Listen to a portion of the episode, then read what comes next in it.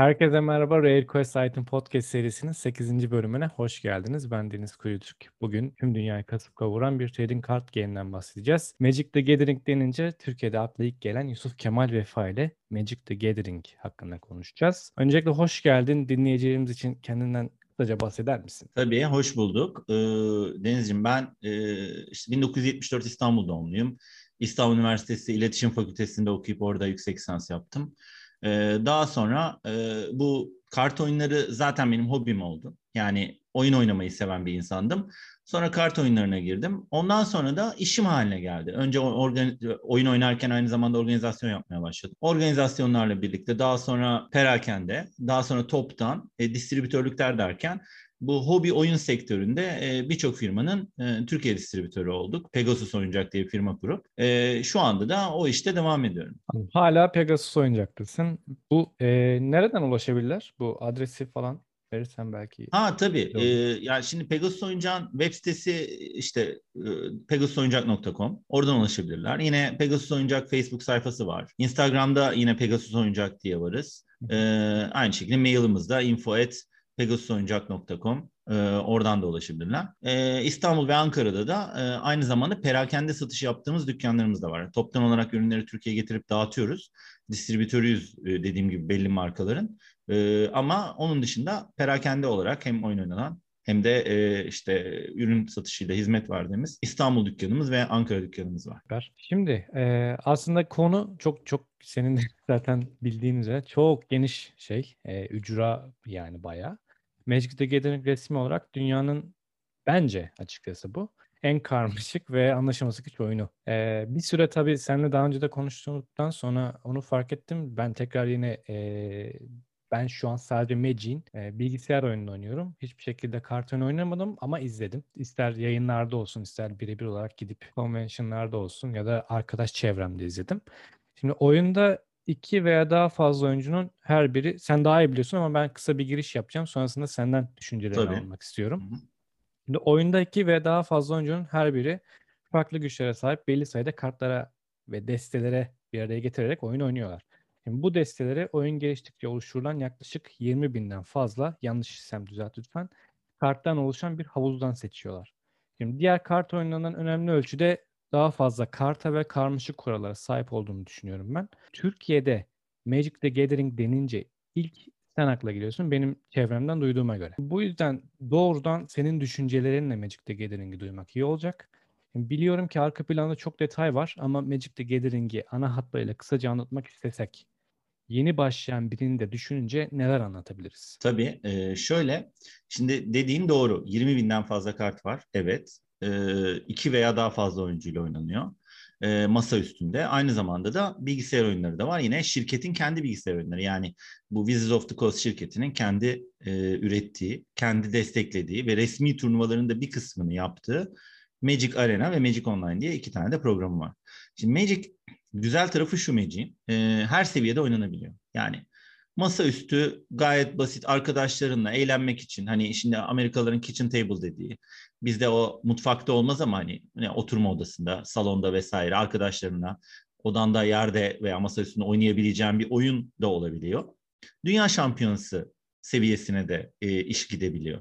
Bu en çok işte tanınıyor, biliniyor, adı aklına geliyor denmesinin sebebi de en başından beri. Yani Türkiye'ye girişinden hatta Magic'in neredeyse çıkışından itibaren ben oynuyorum.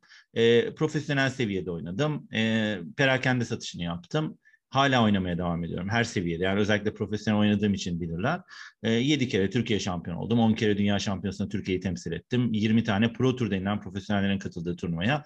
Yüzün üzerinde de açık ama yine semi profesyonel Grand Prix'lere katıldım. Grand Prix kazandım vesaire.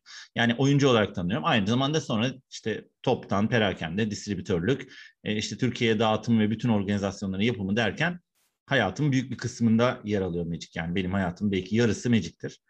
Ee, şimdi oyun dediğin gibi iki kişiyle veya daha fazla insanla oynanıyor. Ee, oyunda e, sen kendi kartlarından rakibin kartlarını bertaraf ederek genelde rakibi 20'den 0'a düşürmeye çalışıyorsun. Aslında ilk başta öğrenmesi çok kolay. En güzel taraflarından biri de bu. Yani Magic'e başladın. Magic'i öğrenmen sana biraz bilgisi olan gerçekten bu fikirde bir insanın Magic'i öğretmesi 15-20 dakika. Veya Magic Arena'yı aldın. Magic Arena'ya girdin. O tutorial oyunlarıyla vesaire. Onda aynı şekilde yarım saatte sana oyunun temelini öğretiyor. Fakat tabii derya yani çok geniş. inanılmaz. Çünkü 20 bin tane kart var. Her formatta kullanılmıyor bu 20 bin tane kart. İnsanlar korkmasın o 20 bin tane kartı nasıl alacağım diye öyle bir şey değil. Çok da farklı formatları var için.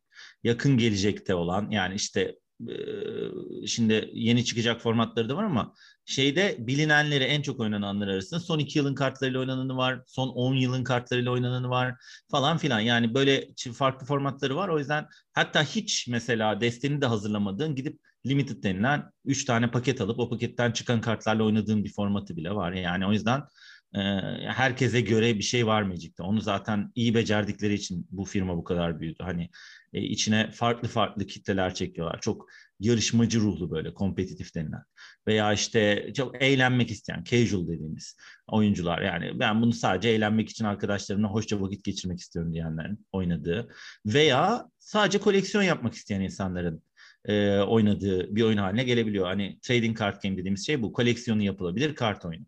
Yani evet. Türkçe'de tabii böyle uzun uzun olunca evet TCG, trading card game demek falan daha kolay. E, ve e, Magic işte içinde yaratıkların, büyülerin, e, artifeklerin, e, böyle bu tür e, farklı farklı kart tiplerinin olduğu, e, bunların beraber çalıştığında yani simbiyotik güzel e, beraber çalışan bir desteniz olduğunda rakibi yenebildiğiniz, işte rakibin kartlarını bertaraf ederek bunu yaptığınız bir oyun. E, tam bir strateji oyunu. Neye benziyor dersen e, içine birazcık şans faktörü eklenmiş bir satranca veya goya benzeniyor diye diyebilirim. Yani bir sonraki hamleyi, iki sonraki, beş sonraki hamleyi düşünmek vesaire falan. Bir de tabii bir farkı var oyunlardan. E, işte yani bir, bir biraz olsun bir bluff faktörünüz var. Yani rakibi ay ne kadar kötü elim suratı yaparak falan işler çok kötü gidiyor ifadesiyle aldatabileceğiniz bir oyun. Çünkü poker karşılıklı oynuyor. oynadığınızda ya çok güzel bir şey bu. Poker gibi o kısmı. Yani yani oyunda tabii genel hiç benzerlik yok pokere şey anlamında ama evet. şey farkı var. Yani Değil mi? Blöf yapabiliyorsunuz. Bu da oyunun bir stratejisi. Ee, o yüzden farklı farklı oyuncu cinsleri oluyor yani. işte gayet böyle duvar gibi suratı olan, hiçbir şey ifade etmeyen veya ben çok severim benim gibi işte böyle çok surat ifadeleri değişen, çok jest mimik kullanan oyuncular var. O da tamamen dediğim gibi rakibi aldatmaya yönelik. Bunlar da stratejinin bir parçası. Ve e, işte turnuvaları e, her her boyutta yapılıyor. Yani lokal, küçük mini turnuvalar dükkanlarda veya e, ülke çapında, bölge çapında, ülke çapında, e, kıta çapında yani bir dönem vardı Avrupa Şampiyonası şekil değiştiriyor bunlar sürekli organizasyonlarda. Grand Prix'ler Open dediğimiz ve böyle herkesin katılabildiği ama e, ciddi para ödülleri olan oradan daha da büyük turnuvalara gidebildiğiniz Grand Prix seviyesinde turnuvalar e, veya profesyonel oyuncuların katıldığı Dünya Şampiyonası veya Pro Tour denilen işte senede bir dünya şampiyonası, 4 6 pro tur. Onların da sayıları sürekli oynar değişir.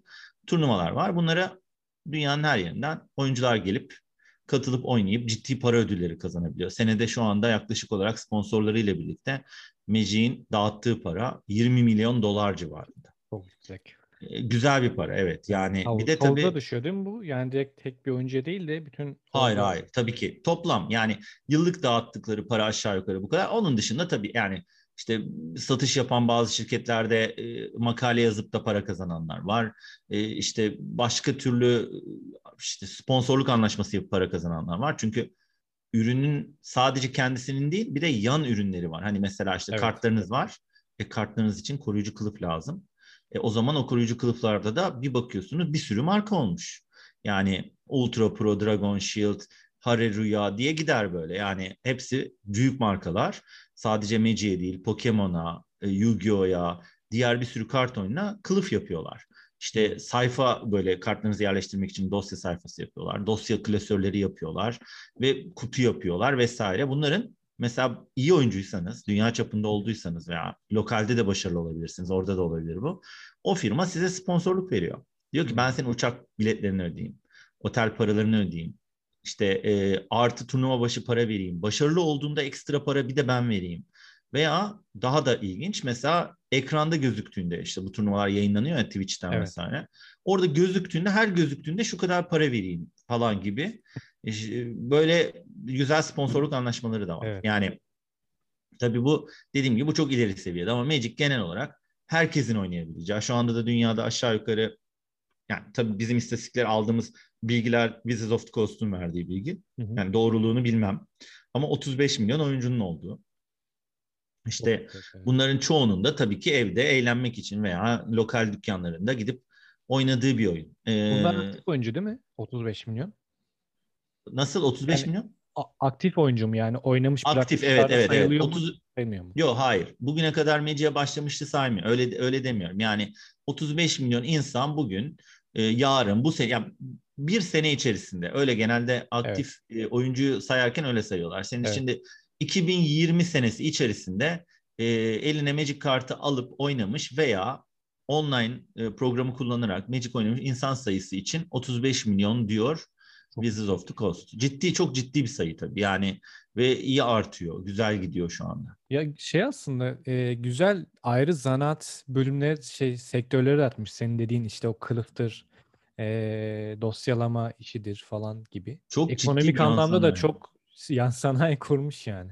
Evet evet çok büyük bir yan sanayi var. Yani belki bir o kadar da yan sanayi kurmuştur. Çünkü o kadar çok ürün var ki kullanabileceğiniz. Yani kutu var kutu var. Metal kutular, plastik kutular, deri kutular, büyük kutular, küçük kutular. Bir kutu diyorsunuz mesela atıyorum. Şimdi ben Meci'ye başladığım seneyi söyleyeyim Kılıftan bahsedeyim. Biz Meci'ye başladık. e, 94, 95, 96 siyah renkte veya şeffaf renkte kılıf var o zaman ve Ultra Pro markası var. iki çeşit. Sonra kırmızıyı gördük. O mavi de varmış falan. 3-4 diye gidiyor. Şimdi geçenlerde benim dükkanıma bir müşteri geldi. 35 çeşit kılıf var dükkanda o sırada. Ee, bir de resimliler var. 35 renk var yani. Ee, dedi ki aa ne kadar az çeşit varmış. Ya bir kızdım tabii de. Hani bilmiyorsun sen. Ya çünkü o iyi bir sayı 35. Yani dünyada da iyi. Yani dünyada bir dükkana girseniz de o kadar çıkar yani. Hani az dedi ama o bilmiyor aslında hani biz mum ışığında falan o vardır ya o hikaye gibi olacak Evet. benimki biraz ama. E tabii de ama yani şimdi o- a- 25 senede bir çeşitten şu an belki yüzlerce çeşit kılıf, yüzlerce çeşit deste kutusu. Mümkün değil zaten. Yani her markanın bütün koleksiyonlarını, çeşitlerini koymaya kalksanız dükkana sığmaz. Yani hani raf raf onları ayırsanız yine de yetmez. O kadar güzel çeşitler oluştu. Ve tabii bu da yani büyük bir ekonomi oldu şu anda. Sadece bu da değil. Bir de ikinci el pazarı da var bunun. Yani çok ciddi bir girdiğiniz zaman eBay'de oho on binlerce, yüz binlerce satıcısı var. Her ürünün. Yani kılıfından işte dosyasına, kutusundan e, tek kartına kadar. Tek tek kart. O tradable olma güzelliği de orada. Tek Evet. tek kartta insanlar birbirlerine satıyorlar çünkü. Ve bir arz taleple ikinci el piyasası var şu anda. Bir borsa gibi. Orada da fiyatlar sürekli iniyor çıkıyor. Oradan da para kazanmak isteyen ve kazanan insanlar var ayrıca. Anladım. Ya peki bu kartları satmak istediğinde sadece resmi olarak onaylanmış sitelerde mi satmak gerekiyor? Senin dediğin eBay'de de doğrudan satabiliyor mu insanlar? Her yerde insanlar yani şimdi ikinci el konuşuyorsak ikinci elde insanlar istediği yerde istediği şey yani nasıl arabasını nerede istiyorsa Hı. satıyorsa veya işte telefonunu istediği bir yerde satıyorsa istediği yerde satar. Aa, tabii şey yani tercih edilen platformlardan bir tanesi eBay. İkinci el kartlar için konuşuyorum. Çünkü çok bilindik hani daha güvenilir geliyor ya insanlara ve Evet. çok fazla kullanıcısı var. O yüzden evet. O yüzden eBay yani daha çok bu ya da işte Avrupa'da Card Market diye bir eBay'in yerine orada e, bu kart oyunları için almış bir tane platform var. Buralarda e, tabii o firmalar yani eBay olsun, Card Market olsun komisyon alarak size bunların satışını sağlıyor. Ama açık arttırmayla ama bir fiyat koyarak yani o eBay'deki buy it now dedikleri işte hani o fiyattan satış veya açık arttırmaya satış da yapılıyor. Ve tabii o neler neler yani şimdi onun muhabbeti geçecek mi bilmiyorum ama o işte son zamanlarda çok eski çıkan ve az sayıda basılmış kartların fiyatları inanılmaz arttı. Çok Evet, acayip paralara Ona da geldi. geleceğim evet. Ee, arkadaşım var sen de tanıyorsun kendisini zaten Deniz o da. Ee, Evet. o satıyordu bir ara biz aynı yerde çalışırken kart satıyordu. Ondan gördüğümde şok olmuştum fiyatları yani. Ee, onun sattıklarından değil de listelenmiş fiyatlardan bahsediyorum. Ee, bu çok pahalı kartlara da gelmek istiyorum tabii. Yayın sürecinde sen de uygun görürsen tabii. Tabii tabii ne zaman ne istersen yani hepsiyle ilgili Süper. ne ne ne her tarafıyla ilgili konuşabiliriz. Çok Abi. çünkü dedim ya derya ya yani böyle e, derler ya deniz derya öyle yani Evet. her şey var oyunun içerisinde. O işte koleksiyon kısmı, sanatsal kısmı çünkü bunun tabloları da var mesela. Evet, Çizerler o tabloları çizimleri, satıyor. Doğru. Kart çizimlerini Tabii. yapan kişiler farklı farklıymış. Ben onu sonradan fark ettim. Aslında Magic'te çalışanlar değil sadece Wizard'da çalışanlar outsource kart görseli gönderenler de varmış. Hem de nasıl? Onlar anlaşmalı. O çok ciddi bir proses. Yani e, şu an benim kız arkadaşım e, ressam sayılır. Hani Hı hı. amatörce diyeyim şu an çünkü mezun olmuş ve hani bu işi aslında yapmak isteyen bir insan. Mesela en büyük hayallerinden biri Wizards of the Coast'ta Magic'e çizmek. Çünkü onlar anlaşmalı çalışılıyor. Ve yani e, size her zaman her zaman aynı insanlara vermeyebiliyor. Ve çoğu ressam Wizards of the Coast'ta Magic'e özellikle çizmeyi çok istiyor. Çünkü o bir aynı zamanda böyle kariyerde önemli bir atlama tahtası olarak görülüyor. Yani Kesinlikle. oradan siz kendi yaptığınız fantastik e, artı çok pahalıya satmaya başlayabiliyorsunuz. Tabii dijital çizenler var. Bildiğiniz yağlı boya çizen hala klasik çizenler var. O klasik çizenler bir de o tabloları da satıyor. Oradan da çok ciddi paralar kazanıyor. Evet. Yani şirketten aldığınız paranın tamamen dışında çok ciddi bir piyasaya işte o ne bileyim o çizimlerinizi sizin tabii o şirketin de izniyle playmatlere basıp onları satmanız falan da size para kazandırıyor. Ciddi bir yani yan sanayi çok büyük bir yan sanayi var. Bu ressamlar için de geçerli. Peki şimdi ya kısaca zaten bahsettik. Kısaca dedim bayağı oldu zaten de yani başka türlü bahsedemeyiz zaten Magic'ten yani. Derya Deniz senin de söylediğin gibi. Şimdi Magic the Gathering'i burada baştan aşağıya tüm detaylarıyla incelemek isteriz açıkçası ama tabii çok uzun. Yani bayağı süre alıp götürür bizi. Ee, ancak merak edilen birkaç soruyu ben bir araya getirdim. Senin de izninle onları sormak istiyorum sana. Ee, şimdi ilk sorum şu. Magic the Gathering'in dünyada bu kadar popüler olmasının kritik noktaları nelerdir? Şimdi birkaç tane var. Bir tanesi şimdi bu oyunu yaparken e, yani merak edenler için kısa çok kısa 1993 senesi çıkış tarihi e, ve bunu üret yani ilk e, şey yapan oyunu dizayn eden designer'ı Richard Garfield diye bir matematik profesörü. Adam oyun çok seven bir hani matematik profesörü ama oyuncu kendisi de oyun dizayn eden ünlü de bir oyun dizayneri şu anda adam. E, bir arkadaşından e, sermaye buluyor. Kendisi de küçük ortak oluyor. Böyle garajdan çıktı diyorlar. Hani o klasik Amerika'da garaj işi. Evet. Ee, ve e, tabii şey düşünüyor. Diyor ki şimdi bizim e, Amerikan kültüründe diyor şey var. Bu beyzbol kartları, işte basketbolcu kartları, Amerikan futbolu falan ama en klasiği de beyzbol zannediyor. Çok popülerdir O- evet. Evet, onu bir şeyle birleştirin diyor. Bir oyun olsun. Hani bu tek başına kart olma ama koleksiyon değeri de olsun. Bunların ikisini bir araya getirebilir miyiz diyor. Ve ondan sonra oyunu çıkartıyorlar ve sonra o kadar başarılı oluyor ki işte 1997 senesinde Hasbro bu şirketi satın alıyor. Ve 1993-97 365 katına yani sözde 1 milyon dolar para koyuyorlar bu işe. Doğru mu değil mi bilmiyoruz. Yani onlar 1 milyon dolar diyor. İşte biz buna bu işe 1 milyon dolarla girdik diyor yatırımcısı. Sonra 365 e, milyon gibi bir paraydı galiba. Öyle bir açıklama yani net açıklaması vardır internette. Öyle bir Hasbro böyle bir para vererek %51'ine sonra geri kalan %49'unu alıyor ve e, yani düşündüğünüz zaman işte 3-4 sene gibi bir zamanda siz 1 lira 1 dolarınızı 365 milyon dolar yap yani yapıyorsanız mükemmel bir şey bu. Hani Kesinlikle. inanılmaz bir başarı ve yatırım. Şimdi tabii milyarlarca dolar ediyor bu firma. Yani Hasbro'nun altında e, bir alt grubu Hasbro'nun. E, şimdi bunu başarılı yapan şeylerden bir tanesi çok iyi dizayn edilmiş. O yüzden dizaynından bahsettim. Richard Garfield'ın oyun kafası çok iyiymiş ve demiş ki hem collectible yani koleksiyonu yapılan bir şey olsun hem e, değiş tokuşu olsun tradable e, değiş tokuş e, unsuru koyalım içerisine. İnsanlar alsın versin birbiriyle ikinci eli oluşsun.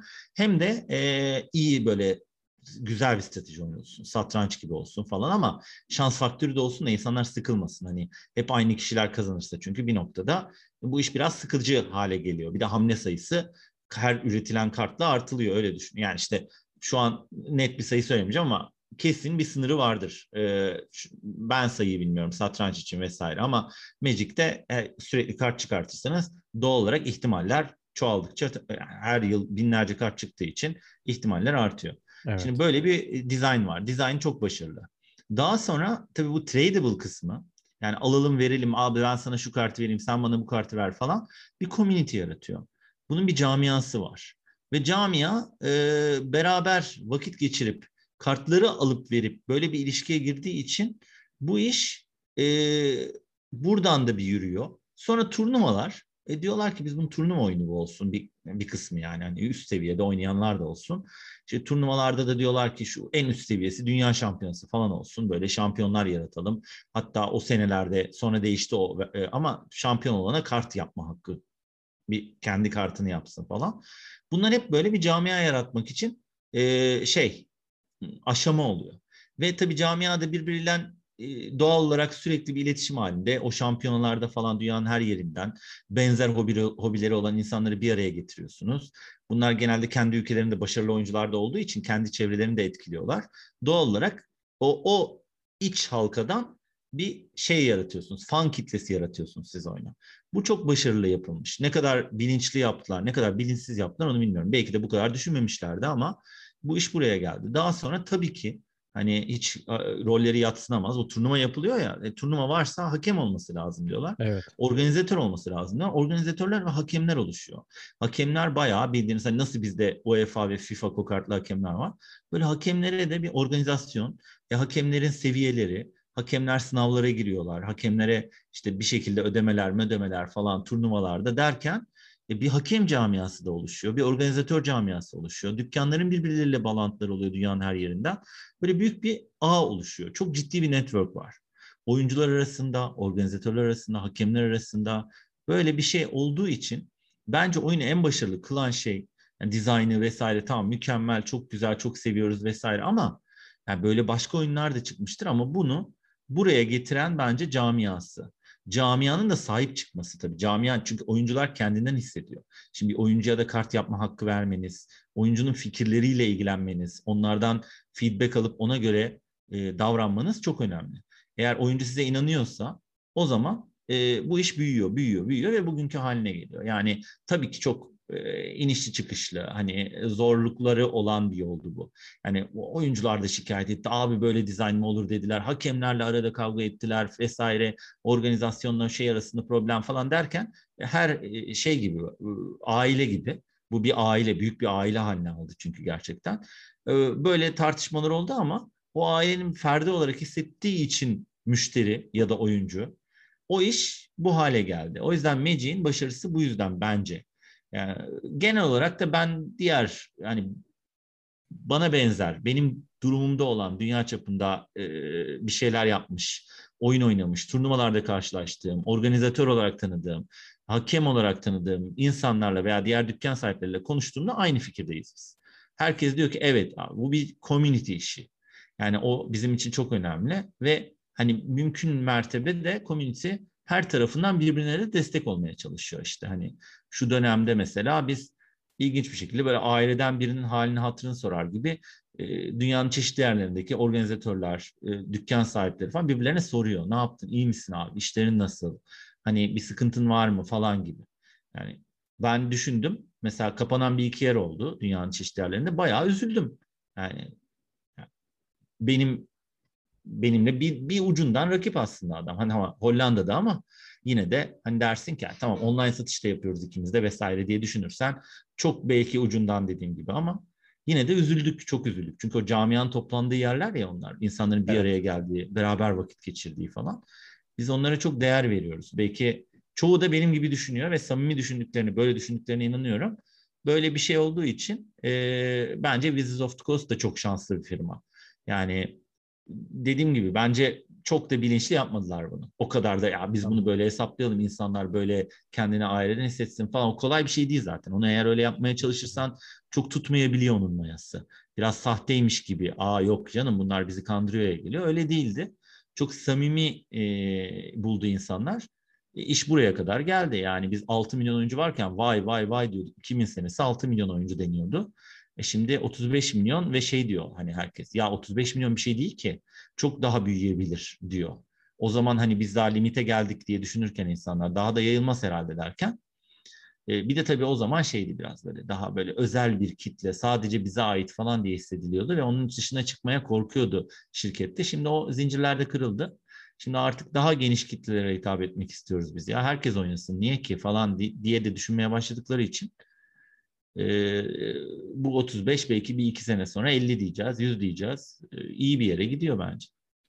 Evet kesinlikle. Ben de katılıyorum söylediklerine. Bu şeyde e, bir konuya değinmek istiyorum. Sen oyuncu feedbacklerinden yola çıkarak bazı şeyler yapıyorlar demiştin. Ee, peki gerçekçi olmayan oyuncu düşünceleri nasıl ayırt ediyorlar yanlış yönlendirme olan? Hmm, şöyle, e, şimdi bunların aslında bu design ve development diye iki tane farklı e, birimleri var kendi içlerinde. Design'a da development'a da yıllarca, son birkaç sene biraz sıkıntı yaşandı. Oyuncular da şikayet etti, ben de etmişimdir falan ama genel olarak hep iyi, başarılı yani kendini ispat etmiş e, oyuncuları aldılar. Hatta şöyle oluyor yani o oraya girdiğinizde çalışmaya başladığınızda size diyorlar ki artık siz profesyonel seviyede hiçbir turnuvada oynayamazsınız. Ta ki buradan ayrılana ayrıldıktan sonra da 6 ay bir yıl artık o sözleşmenize göre eğer ayrıldıysanız siz bir yıl daha oynayamazsınız falan diyor. Çünkü setler önceden dizayn edildiği için. Mesela sen burada çalışıyorsan hatta senin birinci derece akrabanı da oynatmayız diyorlar. Yani oyna, o sözleşme imzalıyorsunuz. Şimdi bu adamların hepsi gerçekten e, böyle şey adamlar hani bir, birinin yazısıydı. E, ne kadar ciddi ne kadar ya, yalan onu bilmiyorum şey diyordu yani işte ben MIT'den e, doktora yapmış bir adamım. Bana da çayları getirtiyorlar demiş. Çünkü içerideki arkadaşların hepsinin benim gibi değil de birden fazla iki tane falan doktorası var. Ee, şimdi böyle olunca e, bu işler yani ya gerçekten başarılı, gerçekten işini bilen, bu oyunu seven, oynayan ve oyunda başarılı olmuş insanları siz çalıştırırsanız onlar bunu ayıklayabiliyor. Bir de design ve development sürekli olarak birbirlerini kontrol ediyorlar. E, ve yerleri de değişiyor. Şöyle değişiyor. Bir sene e, iki takım var. E, bir dönem işte ya bu dönemleri işte set set de olabilir, sene sene de olabilir. Tam onun detayını bilmiyorum. Birileri yapıyor, öbürleri denetliyor. Daha sonra öbür taraf yapıp onlar denetliyor. Yani birbirlerini de kontrol ediyorlar. O çok önemli bir şey. Bir kendi içlerinde kontrol mekanizmaları var. Ha buna rağmen şimdi Meci'yi bilen oyunculardan dinleyenler olursa diyebilirler ki son 3 senedir falan arada çok hata yaptılar yani. İşte bazı kartlar çıktı sonra o kartlar fazla güçlüymüş deyip o kartları turnuva seviyesi için söylüyorum. Turnuvada oynamayı yasakladılar çeşitli formatlarda. Tabi bu da çok tepki aldı ama yani işte bu işte 20 bin tane kart olunca her interaksiyonu düşünemiyorsunuz. Yani bazen aradan çok küçük kart dizayn edilebiliyor. Çünkü yani onu 10 tane kartla, 20 tane, 100 tane, 1000 tane kartla hesaplamak var. Bir de 20 bin kart söz konusu olduğunda ya hiç böyle sizin o sırada dizayn ederken veya test ederken aklınıza gelmemiş başka bir kartla nasıl bir interaksiyonu oluru fark etmeyebiliyorsunuz ve e, o zaman ah bu çok fazla güçlü oldu, bu tadı kaçtı deyip onu yasaklamak zorunda kalabiliyorlar ki bu hiç kimsenin istemediği bir şey. Ne dükkan sahiplerinin, ne organizatörlerin, ne hakemlerin, ne oyuncuların. Oyuncular da hepimiz nefret ederiz böyle bir şeyden. Kesin onlar da çok mutsuz tabii bundan çünkü onlar da zarar görüyor. Ee, ama e, genel olarak dediğim gibi çok dışarıdan fikir alan e, ve o fikirleri değerlendiren bir firma. Anladım. Peki. Teşekkür ederim. Rica ederim. Şimdi e, Magic the Gathering'in ben kendi açımdan konuşuyorum. Karmaşıklığından ve yeni başlayanlar için, yeni başlayanlar için teknik anlamda karmaşıklığından eee, söz etmiştim. Eee, şimdi aslında bu konuda yalnız olmadığını düşünüyorum ben. Benim gibi düşünen kişiler de vardır herhalde ama teknik anlamda tekrar ediyorum. Eee, bu kart oyununa yeni başlayanların gözü kapsamlı kurallar, işte kartların sayısı en başta konuştuğumuz gibi, formatlar ve topluluğun genişliği yüzünden bile korkabilir diye düşünüyorum ben. Peki Magic the Gathering'e yeni başlayan bir kişi nasıl bir yol izlemeli? Başlangıçta nelere dikkat etmeli? Neler yapmalı sence? Şimdi ben e, şöyle düşünüyorum. E, ben dahil olmak üzere bütün dükkan sahipleri bu konuda yeni başlayan oyuncuları iyi yönlendirmeye çalışıyoruz. Çünkü biz şöyle bir zihniyette değiliz. Yani biz tamam bak bundan kazandığımızı kazandık hadi bakalım ondan sonra bir sonraki insan. Çünkü elimizde Türkiye şartları için konuşuyorum. Bunu oynayabilecek insan sayısı çok sınırlı. Yani özellikle Türkiye bazında konuşuyorum. Dünyada bu farklıdır biraz ama yani dünyada belki milyonlarca oyuncu elinizden gelip geçer ama Türkiye'de öyle bir şansınız yok. Çünkü işte oyuncunuzun İngilizce bilmesi gerekiyor. E, zor. Bilmem bilmeden de oynar mı? Evet ama hani genel bir bir şekilde e, tanımlamaya çalışırsak Magic oyuncusunu hobiye ilgisi olması gerekiyor. E, işte e, hobinin de tabii bu zeka oyunları kısmına, strateji oyunları kısmına ilgisi olması gerekiyor. E, belli bir para harcayacak çünkü ucuz bir oyun değil, ithal. E, vakit harcayacak çünkü bir strateji ve zeka oyunu. Bütün bunları yan yana koyduğunuz zaman sizin elinizde böyle o yüz binlerce insan var ne güzel işte falan gibi durum olmuyor. Hani bu yüz binlerle değil belki on binlerle sınırlı oluyor. O zaman da her oyuncu sizin için çok değerli oluyor. Ve oyuncunuzu ne istediğini sorup ona iyi yönlendirebiliyorsunuz. Yani işte ben diyorsa ki abi ben arkadaşlarla evde oynayacağım, okulda oynayacağım, eğleneceğim. Ona farklı bir e, yaklaşımda e, bu, sen bunları bunları alırsan senin için daha iyi diyorsunuz. Yok eğer ben diyorsa ki yok ben dünya şampiyonu olmak yani benim son nihai amacım ya ben gideceğim oraya gideceğim buraya gideceğim turnuvalar vesaire dünyayı dolaşacağım oynayacağım vesaire ise amacı o zaman da farklı yönlendiriyorsunuz. O yüzden benim söyleyeceğim bence lokal storelarının e, tavsiyelerine uysunlar. Yani bana gelen oyuncuyu ben veya işte Onur Goblin Store var. Oraya giden oyuncuyu Onur. İşte Ankara'daki Pegasus oyuncağı yine bizim dükkanımız. Oraya giden oyuncu onlar. Bizim orada çalışan arkadaşlarımız doğru yönlendiriyor. E, çünkü yanlış yönlendirirsek zararı zaten bize de oluyor. Yani çünkü oyuncu bırakıyor kısa zaman sonra. Yanlış oyuncuyu yanlış yere koymamak lazım. Yani kompetitif olmayan, ben turnuvalara gireceğim, akacağım, hop falan kazanacağım demeyen oyuncuyu siz kalkıp da öyle bir grubun arasına sokmaya çalışır ve sen bak gel bu arkadaşlarla oyna dersen öyle desteler yap onu o adam bıkıyor sıkılıyor. Onun istediği şey o değil çünkü. Aynı şekilde ben arkadaşlarımla e, la la oynamayacağım. Ben ciddiyim bu işte. Çok hırslıyım diyen oyuncuyu da yani bu arkadaşlarla işte otur eğlen bak ne güzel falan ortamına sokarsan onlar için de onun için de sıkıcı hale geliyor yani. Çünkü farklı dediğim gibi farklı farklı oyuncu kitleleri var onları doğru yönlendirmekle ilgili. Yani işte bir oyuncuya siz başlangıç için bak böyle bir intro paketi var. Bununla başlıyorsunuz. Bir oyuncuya da diyorsunuz ki böyle ileri seviyede bir deste var. Bunu al ve bunun üzerine bazı kartları tek tek alarak geliştir. Sen kendine böyle bir deste yap diyorsunuz. Onların ikisinin arasında hatta iki de değil belki 12 tane böyle çeşitli oyuncu var. Çok fark var ve biz bu konuda bence profesyonelleştik. Kime hatta yani şey de öyle. Mesela kompetitif oyuncuyla ben ilgilenirim. Ama casual oyuncuyla Arhan ilgilenir bizim dükkanda. Bizim müdürümüz var, mağaza müdürümüz. Hı-hı. O ilgilenir. Çünkü benim yaklaşımım çok farklı. Yani genel olarak kendimden örnek verebilirim. Yani derim ki ben turnuva akacağız. Benim amacım şampiyonluk falan. Şimdi o yanlış olur öbür oyuncuya ben yaklaşırsam eğlenmek isteyen sadece vesaire arkadaşlarıyla hoş vakit geçirmek isteyen o zaman tabii acayip bir şey oluyor yani gözü korkuyor. Oysa Arhan'ın öyle bir yaklaşım var. Öyle oyunun o kısmını çok seviyor ve eğleniyor. Ee, ve ona da onun öğretmesi lazım. Bizim o yüzden e, bu bunları ayırt edebiliyoruz. Yılların da tecrübesi var. Aynı şekilde diğer dükkanlar için mesela İzmir'de de Yakup var D20 diye bir dükkanı var. Orada da o anlatıyor insanlara, ayırt ediyor ve hani şey bile farklı. Onu söyleyeyim. Şehir şehir, şehirlerin içerisinde dükkan dükkan e, meta game'ler birbirlerinden farklı. Meta game dediğim yani farklı şeyler oynanıyor. Farklı oyunlar, farklı formatlar oynanıyor. Ve e, bunun e, ister istemez şeyi olmuş, oturmuş yani. Hani kendiliğinden oluşmuş bir e, düzen var. Benim tavsiyem bu. Tabii ki internetten de bakıp tavsiyeler alabilirler. Yani işte Google'ı açtığın zaman karşına yüzlerce makale, yazı çıkacak, evet. yönlendirme çıkacak. Oyunu öğrenmek için bir yöntem tabii ki Magic Arena. Magic Arena çok hızlı öğretiyor. Yani oturup yarım saat 45 dakikada Magic Arena'da oyunu öğrenebilirsiniz. Ama şöyle bir şey var. E, gerçek Magic'te öğrendiğinizden çok daha yavaş öğrenirsiniz Magic Arena'da. Çünkü Magic Arena gibi online platformlar size hata yapıp yapmamanızla ilgili az pay bırakıyor. Yani hatalarınızı çok kolay size bak bir dakika yalnız böyle bir şey var diye oyun size orada gösterdiği ve hatırlattığı için siz o hatayı yapmıyorsunuz. Yani gerçek hayatta yapabileceğiniz bir hatayı. O yüzden gerçekte oynadığınızda doğal olarak daha fazla şey öğreniyorsunuz. Hata yapıyorsunuz. Hatanızdan bir şey öğreniyorsunuz ekstra. O da çok fark ettiriyor. Ee, yani benim tavsiyem bu yönde. Ee, lokal oyun dükkanları, LGS denilen lokal gaming store'lara güvensinler. Ee, çünkü hani şey diye bakmıyor kimse müşteriye. Aman işte ne güzel. Hani yolunacak kaz falan diye bakmıyor. Biz hiçbir zaman o zihniyette değiliz.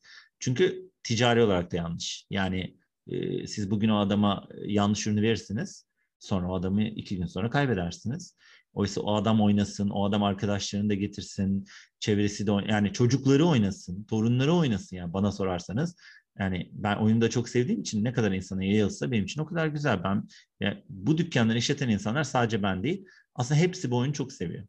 Yani çünkü sevmeden Türkiye şartlarında bu iş yapılmaz. Yani bu bunun yerine hani tamam limon satmak değil ama başka bir sürü işten daha iyi paralar kazanılabilir.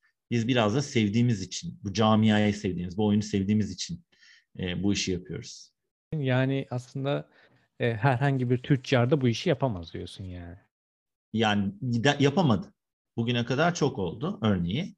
E, tamam tabii ki Türkiye'nin ekonomik şartları diyeceğim ama e, onları biz de yaşıyoruz. En yoğun, en e, zor hallerinden birini yaşıyoruz değil mi? Şu anda bir de üzerine virüs var. Hani Maalesef, Covid evet. vesaire falan. O işte kur oynuyor vesaire ama Şimdi bizim ayakta kalabilmemizin sebebi bunca senedir benim yapıyor olmam. Belki bir de o yüzden hani akla ilk gelen dedin ya ben 25 sene önce de yapıyordum bu işi. Şimdi de yapıyorum. Evet. Yani şimdi o yüzden e, çok kolay değil. Sevmeniz lazım. Doğaldır ki her ticarette olan klasik e, zorluklar var. Yani bakkalın da, manavın da, herkesin yaşadığı yani nalburun da yaşadığı klasik ticari zorluklar var. Üzerine başka zorlukları da var bizim işimizin. Organizasyonla desteklemek zorundasınız. Oyuncularınızla birebir ilgilenmek zorundasınız.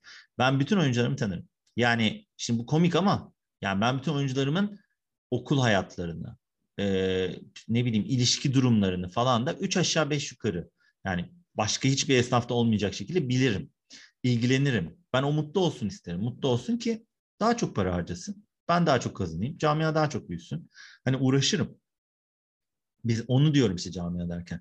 Ben onların daha çok kazanması için ne yapabilirim mesela kendi işlerinde diye bakarım mesela. Yani hangi sektörde yani adam bununla uğraşır? Hani diyorlar ya şimdi o biraz hikaye geliyor ama belki doğrudur. Bankada işte özel müşteri temsilciniz var ve o size daha çok kazandırmaya çalışıyor. Biz de biraz öyle olmaya çalışıyoruz. Yani o anlamda her her şekilde hayatları e, daha iyi olsun e, ki onlar olmayınca çünkü bir kişi eksildiğinde biz üzülüyoruz. Niye gelmemiş diye şaşırıyoruz mesela turnuva günü veya bir şey. Üç gün üst üste gelmeyen belli insanlar var bizim dükkanımıza her gün uğrayan belki. O gelmeyince biz bir arıyoruz diyoruz ki abi bir şey mi oldu? Hasta mısın? Bir sorun mu var? Nasıl yardımcı olabiliriz? Yani biz öyle bir camiayız. Tabii belki o kadar büyümediği için yani 50 bin kişi olsa belki bunu kontrol etmek çok zor olur. Ama böyle sayılarda makul olduğu, daha düşük olduğu makul derken keşke daha yüksek olsa ama e, öyle olduğu için biz birebir müşterilerimize çok ilgiliyiz ve gerçekten arkadaşız. Yani bu bizim için çok önemli. Biz yıllarca halı saha maçı yaptık. Hiç böyle nerd community'nin aslında yapacağı gibi bir şey değil. Yani bize baktığın zaman bunlar da halı saha maçı yapar demezsin. Bir grup insan hala şu an değil belki Covid vesaire ama basketbol. E, sinemaya biz beraber gideriz e, bu camia içerisinde. Tatile. Yurt dışına turnuvaları zaten saymıyorum. O böyle artık bu işin bir parçası. Yani kocaman bir aile gibiyiz. Ve bu da çok keyifli. En güzel taraflarından biri bu. O yüzden herkes yapamaz derken evet çok zor yapamaz. Yani hem sabırlı olacak hem iyi tica- tüccar olacak. Ticareti iyi yapacak. Ee, hem de e, yani o camianın seni kabul etmesi, senin camiayı kabul etmen bu da başka bir süreç yani. İnsan ilişkilerinde de iyi olması gerekiyor zaten. Kesinlikle. Peki şimdi bir konuya değineceğim ama e, politik olmadan nasıl anlatırız bilmiyorum. Politik olmamaya çalışalım diye düşünüyorum Peki. ben bu konuda.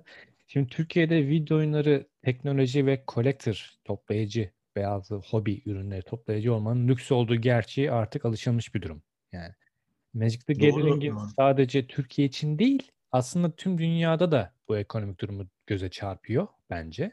Şimdi buna dikkate aldığımızda en azından Türkiye'deki Magic the Gathering oynamak isteyen bir kişinin minimum bütçesi ne olmalı? Şöyle şimdi e, yine burada şeye geliyoruz. Ben de politik cevap vermemeye çalışacağım. Gayet samimi olmaya çalışıyorum evet. baştan.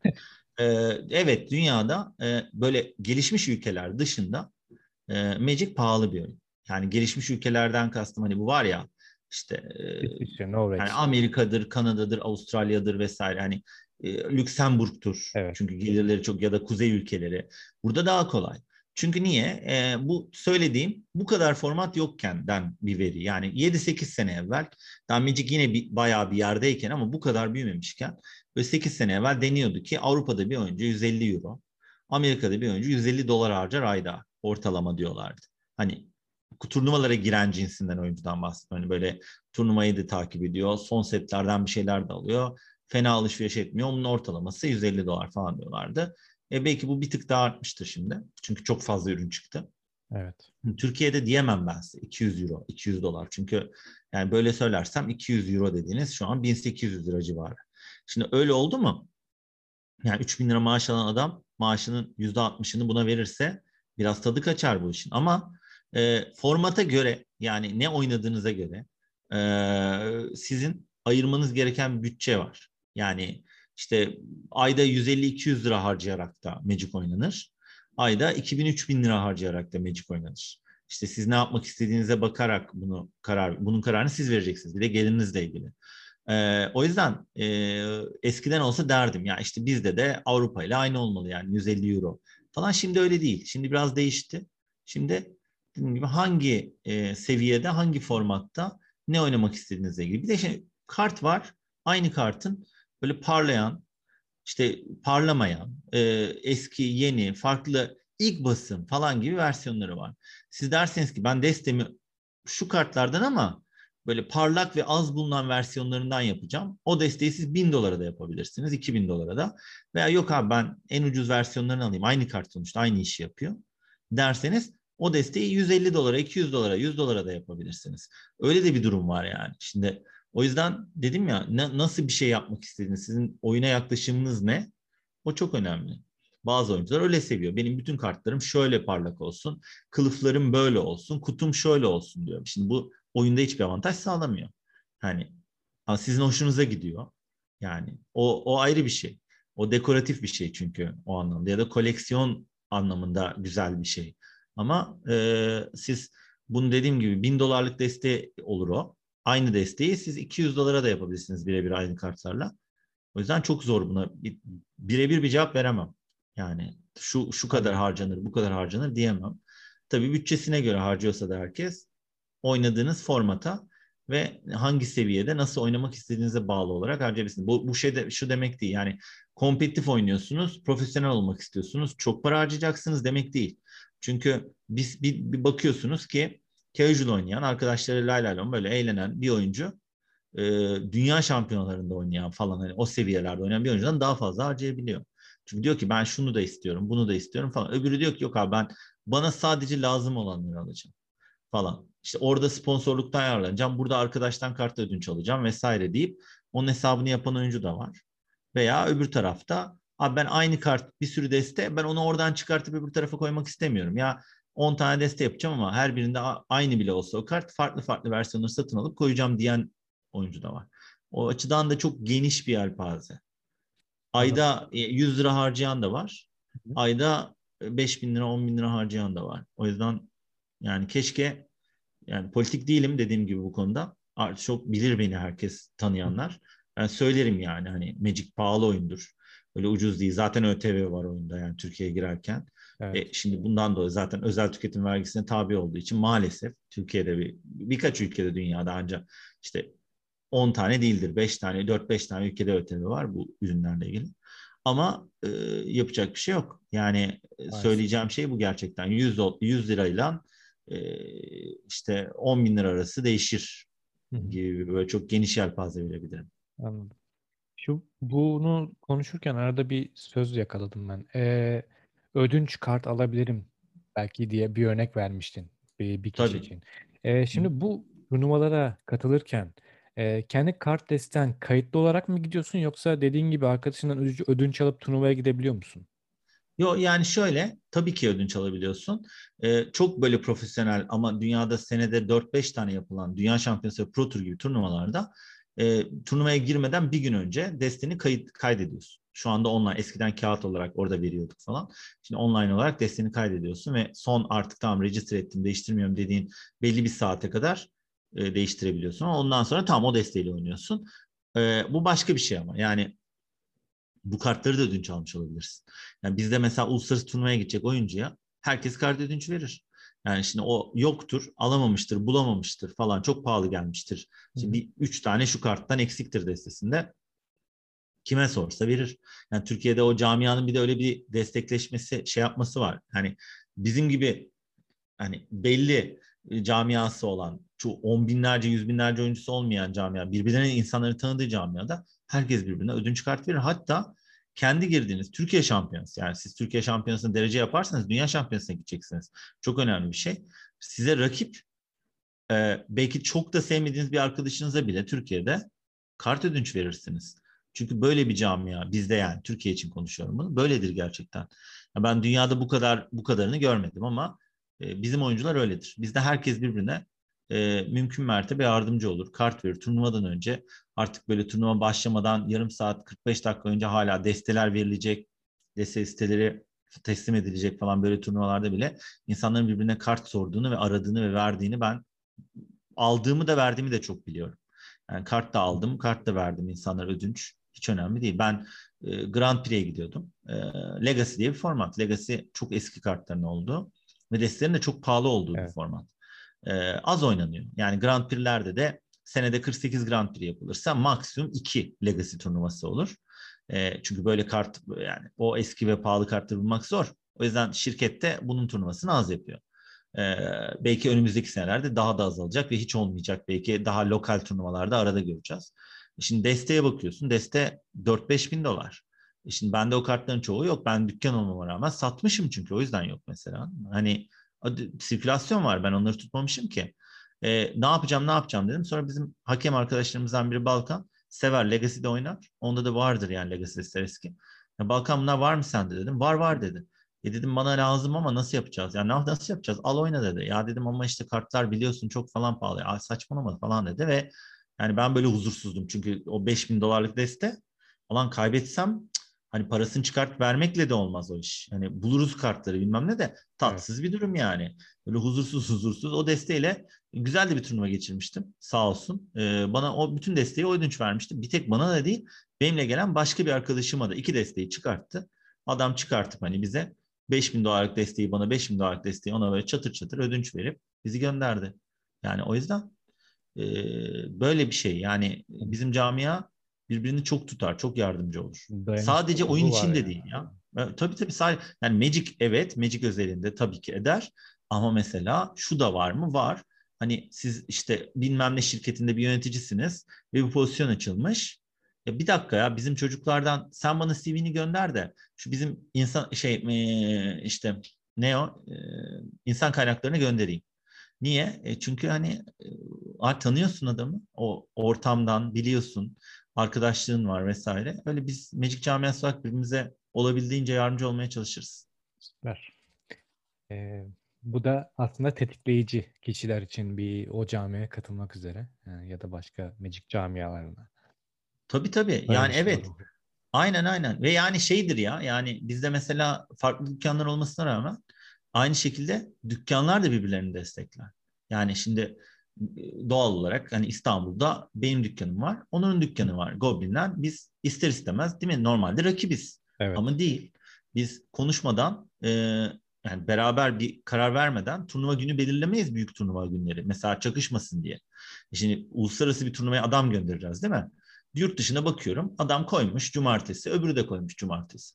Bana gelen bana gelsin, ona giden ona gitsin diyor. Biz Onur'la konuşuyoruz. Diyoruz ki sen hangi gün istiyorsun diyoruz birbirimize. Yani ben diyorum ben atıyorum pazar olsun ben pazara. Aa, iyi tamam ben de cumartesi yapayım diyor. Falan. Onları bile beraber ayarlıyoruz. Aynı hafta sonuna gelsin ki Ankara'dan İzmir'den gelecek arkadaş varsa o da gelince hem cumartesi hem pazar oynasın. Evet. Yani biz bunları hep düşünürüz. Yani o konuda hani şükür hiç birbirimizi yemeyiz ve iyi anlaşıyoruz. Hatta böyle şey olur bazen müşteri yapar onu. İşte abi ben gittim öbür tarafa. Ha, senin burada 100 liraya sattığın ürünü işte bana e, Onur abi 80 lira dedi falan. Aa öyle mi falan. Ya biz de böyle canım falan deyip sonra lafın arasında konuşurken ya böyle böyle oldu biliyorum ya bana da çok yapıyorlar falan karşılıklı. Arada böyle uyanık müşteri dener hani. Abi bak orası 80'e veriyor. Senden almak istiyorum ama sen 80'e verir misin diyor mesela. Tabii yemiyoruz onu. İlk, yani ilk başladığında onu bunu konuştuk falan. Yani sonra dedik ki ha deneyen belli zaten ama olmuyor işte. Çünkü birbirimizden her gün haberimiz var. Yani üç günde bir, iki günde bir birbirimizle konuşuyoruz. Ya da İzmir'de Yakup'la ben her gün telefonda konuşuyorumdur. Ne yaptın, nasıl geçti bugün falan. Yani dedim ya bu böyle bir aile işi gibi. İnsanlar birbirlerini samimi biliyor. Herkes birbirine yardımcı oluyor. Yani Güzel bir şey bu. O yüzden ödünç almak o o hiçbir şey. O işin kolay kısmı yani. Hani. Anladım. Peki bu sen mağazalardan bahsettin diye onu ben bir e, araya koymak istiyorum. E, oyuncuların, Magic oynamak isteyen oyuncuların fiziksel olarak ziyaret edebileceği topluluk ve mağazalardan bahsetmiştik başta zaten de. Şimdi onların hepsini bir arada toplasak sayabilir miyiz? Neler, hangi hangi mağazalar Sayarız. var? Nereden ulaşabilirler? Hangi şehirde Tabii. bunlar? Tabii ki. Ee, şimdi burada yani İstanbul'da iki tane mağaza var. Bir tanesi Pegasus Oyuncak. Bu Beşiktaş'ta. Beşiktaş çarşının içerisinde. Hı hı. Ee, bir diğeri de Kadıköy'de Goblin. Ee, Goblin de Kadıköy çarşının içerisinde. İkisinin de gayet geniş alanları var. Avrupa'nın yani gerçekten bu konuda abartmıyorum. Avrupa'nın en büyük dükkanları diyebilirsiniz bu dükkanlara. Yani birkaç tane vardır diyeyim size. Hani o da şeydir. Mesela var mı? Var. Ben biliyorum. Ama nerede? Mesela adam demiş ki Londra. Nerede Londra'da? Trene biniyorsun. 1 saat 45 dakika gidiyorsun. Londra'nın merkezinden. Orada. Şimdi öyle olunca o ne kadar Londra o tartışılır. Benim Londra'da bir dükkan var o falan. Nerede var Londra'da? Dükkanı bulmak için falan sonra bir alışveriş merkezine gidiyorsun şehrin dışında. O alışveriş merkezinin en altında, garajın altında bir kat vermişler adam. Orada bir depoymuş orası herhalde. Orayı tutmuş. O hangar gibi falan. Oraya gitmek gelmek yani trene binip de zaten bir saat 40 dakika gittin, bir saat 40 dakika geldin hani. Şimdi bizimki şey açısından çok iyiyiz. Onu iddia ediyorum ben. Şehir merkezinde bu kadar büyük, e, bu kadar çeşit olan dükkanlar yok. Hem Pegasus oyuncak için söylüyorum bunu hem de Goblin için söylüyorum. Gerçekten ikisi de çok güzel dükkanlar. Ee, Onur'un dükkanı da dört katlı, e, benimki de üç katlı ve bayağı oyun alanı var yani. Yüzlerce metrekare, benimki 300 küsür, onunkini tam bilmiyorum ama o civardadır yine metrekare dükkanlar. Ee, Sadece rahatlar. Magic değil. Bütün Hayır değil. Magic, e, şöyle Magic, e, Warhammer, Yu-Gi-Oh, e, zaman zaman board game ve FRP, e, bütün yani her çeşit çeşit oyun oynanıyor bizim dükkanlarımızda. Hı hı. Bu pandemide e, bunlar tabii kısıtlandı, sınırlandı. Oluyor, olmuyor, açıyorlar, kapatıyorlar biliyorsunuz. O bizimle alakalı değil. O biz bize kalsa biz her dakika istiyoruz. Ama bize ne kadar izin verirlerse biz o kadar yapabiliyoruz. Aynı şekilde Ankara'da yine Pegasus oyuncak var evet. bizim dükkanımız. O da gayet büyük bir dükkan yine gayet geniş, ferah ve orada da hem Magic hem Yu-Gi-Oh hem Warhammer bolca oynanıyor. Orada da turnuvalar düzenleniyor. Orası da yine merkezde. Orası da Bestekar Sokak'ta. E, Tuna'nın hemen altında. Bestekar Sokak 3 numara onun yeri de. E, o da gerçekten merkezi yani Kızılay'dan e, yürüyerek 6-7 dakika öyle bir yer. E, İzmir'de de D20 diye bir dükkan var. Yakup'un dükkanı. E, D20'de e, Alaybey'de e, bu karşı yakının hemen yanı. Oraya da rahatlıkla yine toplu ulaşımla vesaire de falan gidiliyor. O da gayet böyle iki katlı, gayet şey bir dükkan. Ee, böyle yine dünya çapında standartlara bakarsanız Avrupa çapında büyükçe bir dükkan. Orada da böyle 25-30 kişi turnuva rahatlıkla düzenlenebiliyor, organizasyon yapılabiliyor. İki katın ikisinde ayrı ayrı başka şeyler de yapılabiliyor. Yani bu şey daha büyük. Goblin ve Pegasus İstanbul bizim dükkanlarda daha büyük. Yani biz mesela rahatlıkla 100 kişiyi ağırlayabiliyoruz. Aynı anda 100 kişi yani benim rekorum e, bir Yu-Gi-Oh! Türkiye şampiyonasını yaptım. Veliler geldi bir kısım. E, onların dışında onların küçükler için olan bir şampiyonası vardı. Onu yaptık. Bir de mini bir Magic organizasyonu vardı bundan yıllar evvel. Biz saydık dükkanın içerisinde 120 kişi vardı. Biz dahil. Yani 114 kişi falan şeydi müşteri. Hakemler artı ben artı işte çalışan arkadaşlarım biz de 6 kişiydik. O sırada 120 kişi olmuştuk. Hatta insanlar böyle dışarı çıkıp nefes alıp içeri giriyor durumu vardı yani. Bunlar büyük dükkanlar gerçekten. Dünya evet. çapında da büyük. Yani çünkü mesela bu tür organizasyonlar adamlar otelde yapabiliyor. Çünkü yani dükkanları o kadar büyük değil. Bana öyle ilk yıllar evvel dolaşırken aa burası büyük dükkan dedikleri yere gittim baktım 20 kişi girer. Hani zorlasan 25-30. Öyle dükkanlara büyük dediler. Ben hep böyle e, şey seviyorum. Yani geniş alanı olan, insanların toplanabildiği yer. Biz öyle yerler tercih etmişiz Türkiye'de.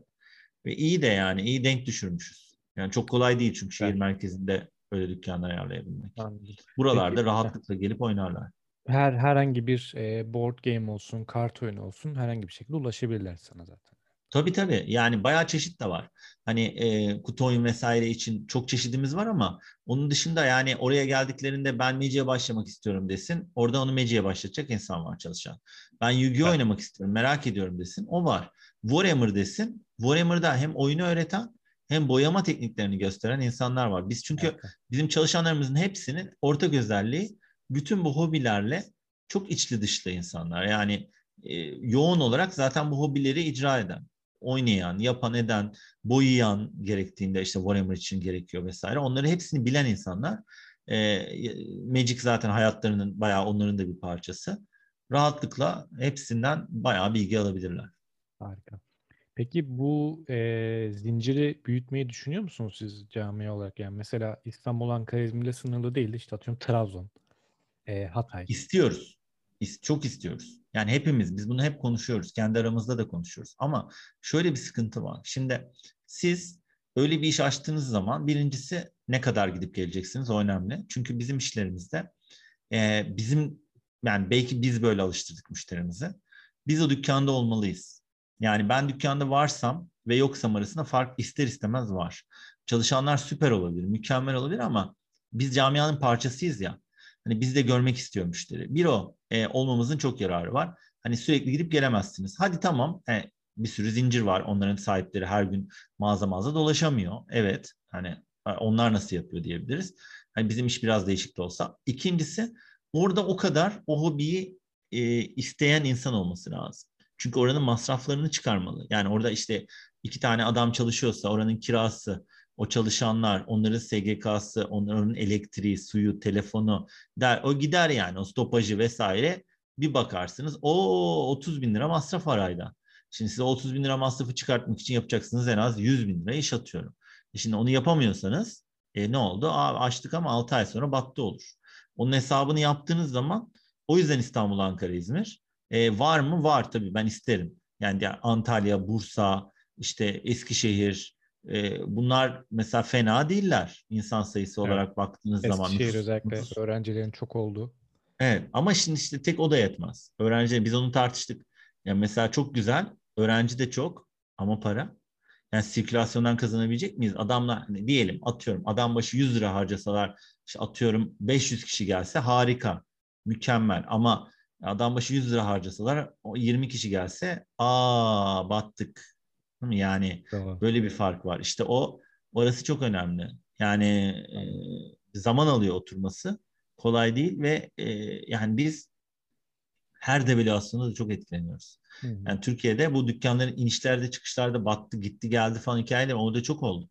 Biz e, bir gün kalktık bizim ürünlerin fiyatları iki katına çıkmıştı 2001'de. Şubat 2001'de kriz oldu.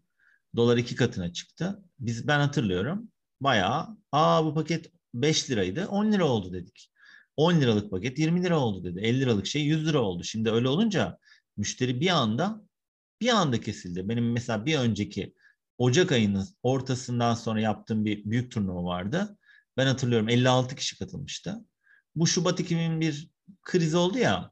Onun hemen akabinde birkaç evet. hafta sonra turnuva yaptık. 8. kişiyi zor bulduk.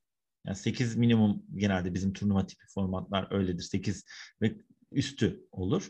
8'i bulmakta çok zorlanmıştık hatırlıyorum. Yani e, 56'yı daha bu 2-3 hafta önce dedik. Şimdi 8.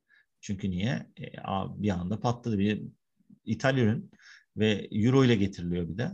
E, çok fark ettiriyor. Kur e, arttıkça bizim tabii çünkü maaşlar aynı oranda artmıyor. Keşke öyle olsa ama değil. Adam diyor ki ben şimdi 100 lira kazanıyordum. Bu oyuna 20 lira harcıyordum. E şimdi yine 100 lira kazanıyorum ya da 120 kazanmaya başladım ama oyunun masrafı 50 olmuş. E, gitgide o makas kapanıyor. O da tabii bizde böyle ara ara oyuncuların artıyor artıyor artıyor hop bir krizi bir şey olduğu zaman böyle bir yarıya düşüyor. Hop bir üçte birini kaybediyoruz. Tekrar böyle inişli çıkışı inişli çıkışı gidiyoruz. O yüzden Anladım. istiyoruz ama e, işte istiyoruz. Yani dünyadaki dükkanlara kıyaslıyoruz. İnanılır gibi değil. Biz 7 gün açız. Yani şimdi izin verdiği sürece tabii kanun. Şimdi diyorlar ya pazar kapalı İstanbul'da. Ankara'da cumartesi pazara evet. da izin verdik ama İzmir'de pazar kapalı vesaire. Onun dışında yani okey diyelim Covid yok hani öyle bir şey olmadığı dönem biz 7 gün açığız değil mi? E, dünyada 7 gün açık çok neredeyse hiç yoktur. Ya pazartesi kapatırlar ya pazar pazartesi kapatırlar. Biz sabah saat 10'da açarız, akşam saat 10'da kapatırız mesela. Dünyada akşam saat 10'da mesela ben İtalya'da bir dükkana dedim ki uğrayacağım. Ha, sen rahat ol dedi. Biz çok geç kapatıyoruz dedi. Yani biz diğer dükkanlar gibi değiliz dedi. Ha iyi dedim ama gelmeden bir arayayım. Şimdi otelden çıkacağım çıkmadan bir arayayım dedim. Saat 7. Aradım. Çalıyor çalıyor açmıyorlar. Dedim ne yaptık acaba ne oldu falan. Neyse gitmedim. Ertesi gün aradım. Geleceğim dedi ki e, geç kapa kaçta kapatıyorsunuz dedim 7'de. Dedi. Çok geç kapatıyoruz ama dedi. Yani gerçekten o çok geç kapatıyoruz. 7 o. Bizde 10. Keşke daha fazla açık tutabilsek diyoruz. Tutamıyoruz. Ama yani öyle bir durum var. Yani adam saat cumartesi diyor tamam diyor. 5'te kapatırım diyor. E, hafta içi 5'te 6'da zaten millet 6'da işten çıkıyor geliyor. Sen nereye kapatıyorsun? 6'da dükkanı kapatıyor adam. Rahat. Öğlen turnuva var ya dükkanın içerisinde mesela. Bunu ben yurt dışında yaşadım. İspanya'da, İtalya'da bir sürü ülkede yaşanan bir şey bu. Turnuva var. Adam diyor ki yalnız ben öğlen yemeğine gideceğim. Şimdi devam eden bir turnuva var. E, bu round bitsin diyor. Bitiyor. Diyor şimdi bir buçuk saat siz ne yapıyorsunuz yapın. Ben dükkanı kapatıyorum diyor. Çıkın. Yani yemeğinizi yersiniz, dolaşırsınız falan. Bir buçuk saat sonra gelin diyor. Ben buna inanamamıştım mesela. Anlamadım dedim. Ne oldu şimdi? E kapatıyor dediler. Nasıl kapatıyor dedim. Burada 30 kişi var. E onlar gidecek şimdi. E sonra onlar e, işte bir buçuk saat sonra geri dönecek. Turnuvaya kaldığımız yerden devam edeceğiz dediler. Böyle ilk aa demiştim yani. Şimdi tabii öyle farklılıklar olmasına rağmen yine de yani biz o açıdan iyi dükkanlarız demeye çalışıyorum. Müşteri istediği zaman geliyor, buluyor vesaire. Fakat yine de kolay değil. Yani biz çünkü denendi. Doğru. Çeşitli şehirlerde ufak ufak denendi. Tutmadı, kapattılar. Antalya örneği vesaire var mesela. Biz daha iyi sonuçlar bekliyorduk. Olmadı. İnsanlar zararı bir süre kaldırabiliyor. Bütçe diyor ki aman biraz daha vereyim, biraz daha. Ondan sonra aa olmuyormuş bu iş deyip kapatıyorlar. Öyle olması da şey açısından da kötü. Sonraki hamle yapacak insanı da korkutuyor. Mesela şimdi görüyorsunuz orada adam batmış. E, diyorsunuz ki e şimdi ben oraya gitsem aynı şey benim de başıma mı gelir falan. Ama istiyor muyuz? Tabii canım isterim. Ben de en azından bir iki değil de dört beş dükkanım olsun. Yani hem para kazanmak için güzel ama hem de oyunu yaymak için, büyütmek için kendi ekonomimizi çok güzel olur. O yüzden bakınıyoruz. İstanbul'da belki bir üçüncü dükkan olur. Yani onlara çalışıyoruz, bakıyoruz. E şu Covid'i bir atlatırsak inşallah ondan sonra daha rahat bunların hesabını yapabileceğiz. Evet yani herkes gibi aslında Covid Aynen. dert oldu şu an maalesef. Maalesef. Şimdi bu oyunun turnuvalara ve oyunlarına katılmak isteyen bir oyuncu nereye dikkat etmeli özellikle? Şimdi turnuva oyuncusu için, turnuva oyuncusu dediğimiz şey başka bir şey. Şöyle ki, hı hı. yani bayağı bildiğiniz sporcuların hani dikkat etmesi gereken şeyler var ya. Evet. Onlar gibi bazı şeylere dikkat etmeniz lazım. Yani benim önümde örnekler de var. Biz bunları yaşadık da. Ben söyledim mesela işte yurt dışına turnuvaya gittik beraber. Benim çok 25. 55. turnuvam gelen ilk defa gelen arkadaşlarım uyarırken söylediğim şeylerden bir tanesi. Mesela dedim ki yurt dışına turnuvaya gittiğiniz zaman midenizin alışık olmadığı şeyler yemeyin. Çok basit bir şey aslında bu değil mi? Ya abi işte değişik bir lezzet falan. Ondan sonra ertesi gün tuvalette geçiyor ama. Olmadı ki. Yarın turnuva var. Doğru. Ee, yani aslında dediğim gibi bunlara dikkat etmeniz lazım. Mesela beslenmesine turnuva oyuncusun. Turnuva öncesi beslenmesine dikkat etmesi lazım. Ee, özellikle çok klasiktir. Ee, başka kart oyunları, başka şeyler, bütün şeyler için geçerli. Dehidrasyon. Su içmeniz lazım. Sizin turnuva ortamında çok bir süre sonra bakarsınız ki ya bu turnuva beni çok yordu, başım ağrıyor dersiniz. O susuzluktan. Su içmeniz, sürekli su içmeniz lazım. Bol bol su içeceksiniz. Yani normalde e, şey kurtarmıyor yani. Kolaydı, gazozdu vesaire. Ben çok içerim ama ha, su içeceksiniz, mecbursunuz. Ondan sonra tabii ki ön hazırlık yapmanız lazım turnuvaya. Tabii ki çok önemli. Yani turnuvanın hangi formatta oynanacağını iyi öğrenip sonra oradaki o insanlar neler oynuyormuş ona bakıp destenizi hazırlarken ona göre hazırlamanız lazım. Ee, ondan sonra başka bir şey var mesela çok ilginç. Bu Magic için de geçerli. Constitution denilen bir şey var. Dayanıklılık. Ee, şimdi evet. adama diyorsun ki turnuva adam biz 9 round'tu Grand Prix'lerin ilk günü. Adama Türkiye'de turnuva yapıyoruz. 5. round diyor ki pelte oldum bittim. Niye? Abi 5 round turnuva mı olur diyor. E diyorum ki ben 9 round oynuyorum yurt dışında her sene 15-20 tane Grand Prix'e gidiyorum. İlk gün 9 round, ikinci gün 6 round. Artı 8 yaparsanız 8'de 3 round da yani 2 günün sonunda siz 18 round sabah saat 9 başlıyorsunuz cumartesi günü. Akşam saat 9-10 gibi bitiyor. Gidiyorsunuz, geliyorsunuz ertesi gün yine 9'da başlıyor. Ben final oynadığım Grand kazandığım Grand Prix'den çıktığımda gece 12 idi. Yani şimdi buna alışık olmanız lazım. Evet. Bu büyük turnuvalar için, dünya çapında turnuvalar için veya Türkiye'de de çok büyük turnuvalar için. Çünkü bir süre sonra o vücudunuz ona alışık değilse yoruluyorsunuz, hata yapmaya başlıyorsunuz. Dikkatiniz dağılıyor Doğru. doğal olarak yorgunlukla. Bunlara dikkat etmeniz lazım. Ondan sonra e, klasik ama pratik. Yani çok fazla çalışmanız lazım. Yani birçok birçok şeyde olduğu gibi siz çok çalışırsanız bu kaplumbağa tavşan hikayesi çok gerçektir. Yani ben hayatımda çok alanda gördüm ama oyunlar için inanılmaz. Çok yetenekli bir oyuncu vardır. Siz geçe yani o adamın yarısı kadar yetenekli olmayan bir oyuncuya bakarsınız o geçer onu. Çalışa çalışa çalışa geçer. O çok yetenekli oyuncu haftada 8-10 saat çalışır. Öbür oyuncu bilir, anlar, der ki bu adam çok yetenekli, benim daha çok çalışmam lazım. 40 saat çalışır. Ee, bir bakarsınız 6 ay sonra, bir yıl sonra o daha az yetenekli olduğunu düşündüğümüz, yani muhtemelen de öyle gerçekten daha az yeteneği olan bu iş adam onu geçer. Çalışan kazanır. Çok klasiktir bu. Evet. Bu yani Eğitim şart. Kesinlikle. Çalışmanız bir de tabii şey çok önemli. Turnuva oyuncusu vesaire dediğimiz profesyonel seviyede oynamak isteyen insanlar için e, mutlaka hatalarından ders çıkartmaları ve hata yaptıklarını kabul etmeleri gerekiyor. Önce kabul edeceksiniz. Bir hata yapmış olabilirim diyeceksiniz. Bakacaksınız, döneceksiniz diyeceksiniz ki ha, ben acaba bu oyunu kaybettim veya kazandım. Nerede hata yaptım? Analiz edeceksiniz. Sonra da o hatalardan ders çıkartacaksınız. Yani bir de tabii sakin olmak o anlamda. Sakin olmak e, sonucu bunu yapabiliyorsunuz. Yoksa vay efendim çok şanssızdım şöyle oldu böyle oldu o çok şanslıydı e, ayağıma taş değdi falan öyle değil o iş. Yani e, mutlaka daha doğru bir hamle vardır. Siz o hamleyi o sırada görmemişsinizdir. Deyip kendinizde arayacaksınız önce suçu. Oradan ders çıkartacaksınız. Kendinizi geliştirmeye çalışacaksınız. Mantıklı davranmak zorundasınız. O e, duygusal davranırsanız o seviye için konuşuyorum tekrar. Yani dünya şampiyonasında oynayacağım diyen adamın duygusal davranmak gibi bir lüksü olamaz. Yani o bir sporcu disiplini içerisinde bunları yani tabii sporcu var, sporcu var biliyorsunuz. O evet. disiplin içerisinde olması gereken disiplin içerisinde bunları e, yapmanız lazım. O zaman iyi bir oyuncu olur, başarılı olur, para kazanırsınız, güzel sonuçlar elde edersiniz. Bu da çok bir de parası marası da değil. O kupayı kaldırmak falan var ya o, binlerce insanın sizi tebrik etmesi. Onun hiçbir şey değişmez o. O duygu yani o, o ayrı bir gaz. O çok güzel bir şey yani. Benim hayalim buydu mesela yani şeydi. Çok çok çocukluğumda seyrettiğim bir e, filmde böyle işte yani bir şekilde kasıp uluslararası olimpiyatlara daha doğrusu bir turnuvaya gidiyorlardı. Ve işte orada hani ülkelerini temsil etmek için vesaire bütün gazları Jamaican bobsledge team falan çocuklukta değil aslında gençlik. Ee, o ben, ben onda çok gaza gelmiştim. Ben bir gün işte o, olimpiyat seviyesinde veya dünya şampiyonası seviyesinde bir turnuvada ülkemi temsil edeceğim, bayrağı taşıyacağım dedim. Ve gerçekten ilk dünya şampiyonamda of yani inanılmaz bir şeydi o bayrağı taşımak. Bayrak töreni yapılıyor dünya şampiyonlarında.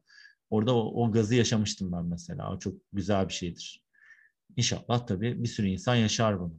Yani çok da dediğim gibi evet, umarım.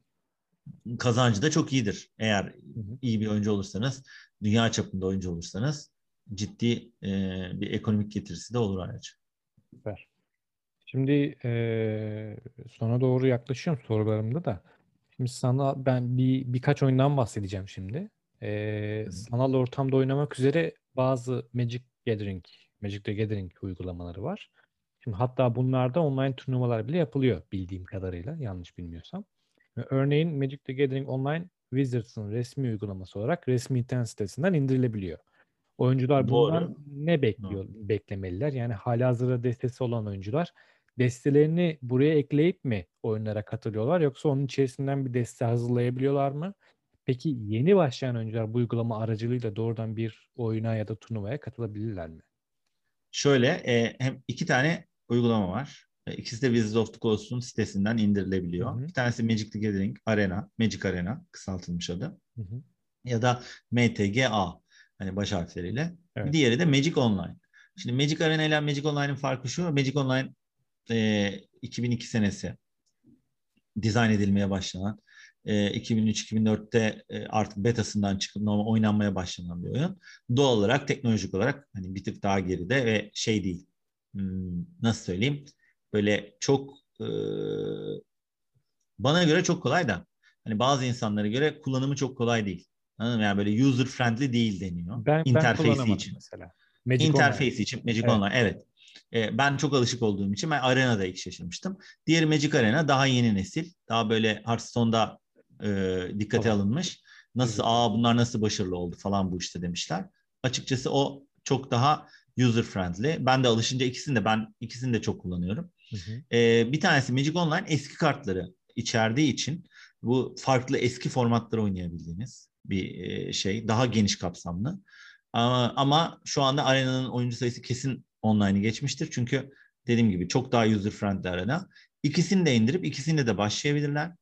Ee, bugünümüz e, gençliği için daha arena daha cazip anlıyorum onu. Onu konuşuyorduk biz aramızda.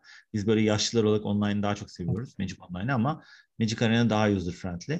İnterfeysi daha kolay, daha iyi. Drag and drop falan daha fazla. Hani öyle şeyler.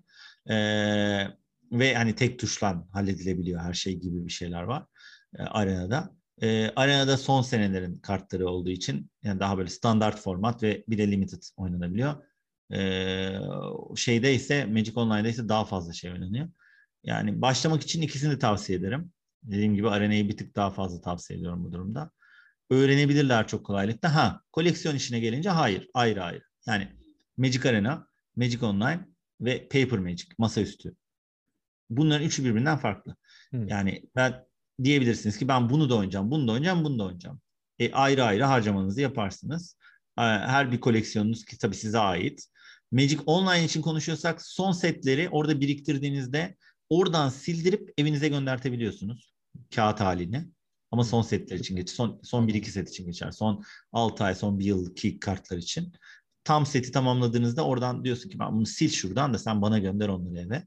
Tabii onun bir masrafları var bu arada. Yani onu eve göndermek için posta parası vesaire falan alıyorlar. Ee, e bir de gümrükte takılırsa doğal olarak vergisini ödersiniz. O ayrı bir hikaye. Ee, ama Magic Arena'da o da yok. Magic Arena bayağı bildiğiniz dediğim gibi Hearthstone'a benziyor derken onu diyorum.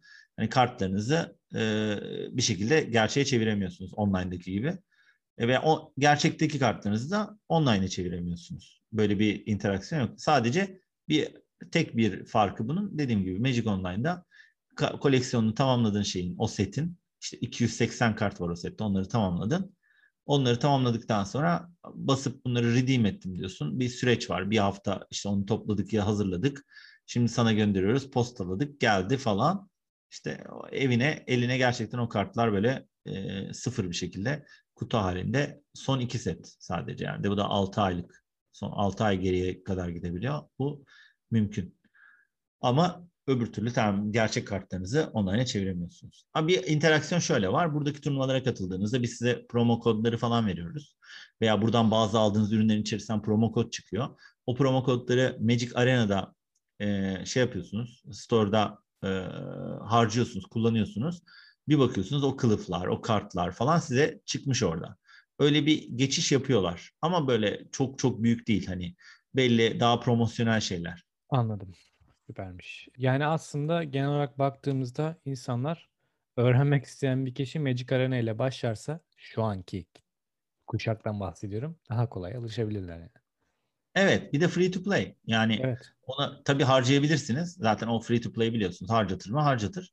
Ama free to play yani zaman harcayarak e, işte gem toplayarak, gold toplayarak falan turnuvalara girerek vesaire öyle yapabiliyorsunuz yavaş Hı yavaş. Yani para harcarsanız daha hızlı olur iş. Para harcamazsanız daha yavaş olur. Yani para vakit sadece bu. Yani günde 3 Vakit saat satın oynarsanız. aslında oyunda.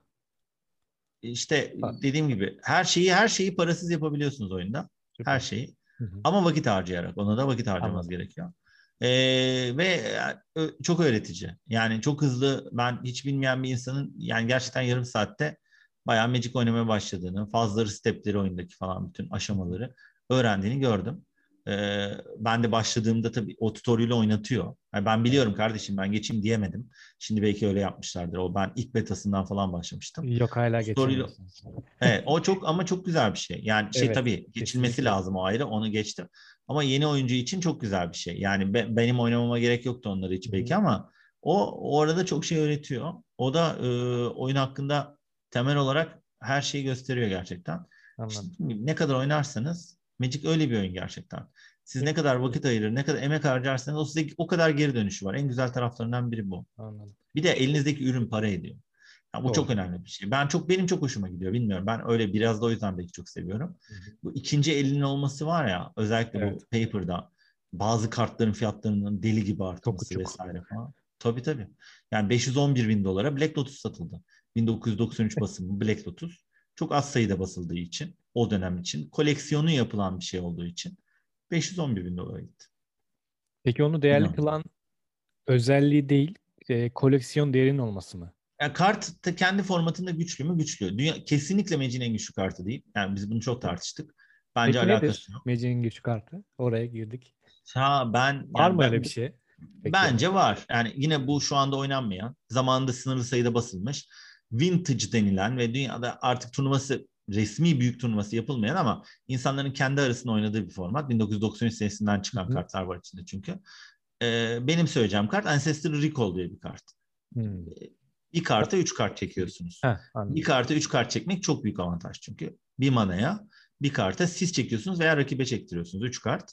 Yani o tercih sizin. Ee, duruma göre çünkü onu rakibe çektirmek de iş yapabilir onu söyleyeyim.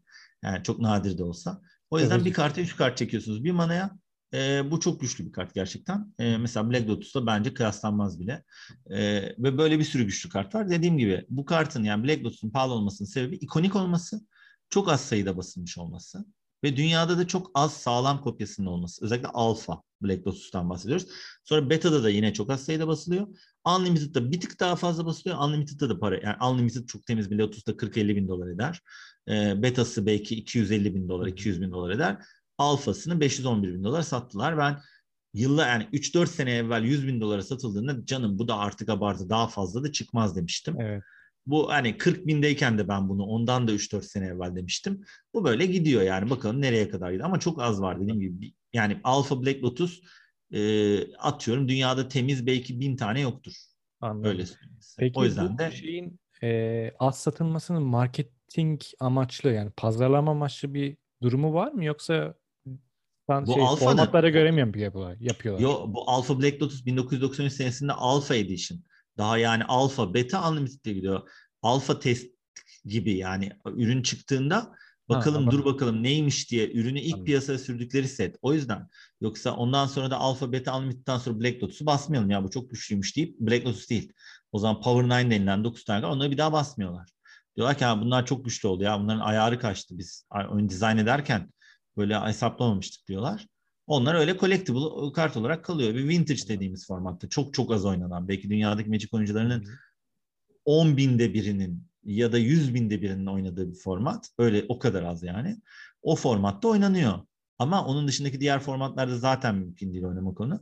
E, o yüzden de ilk basılan ve az basılan kart olduğu için zamanında bir daha basılmıyor zaten. Hı hı.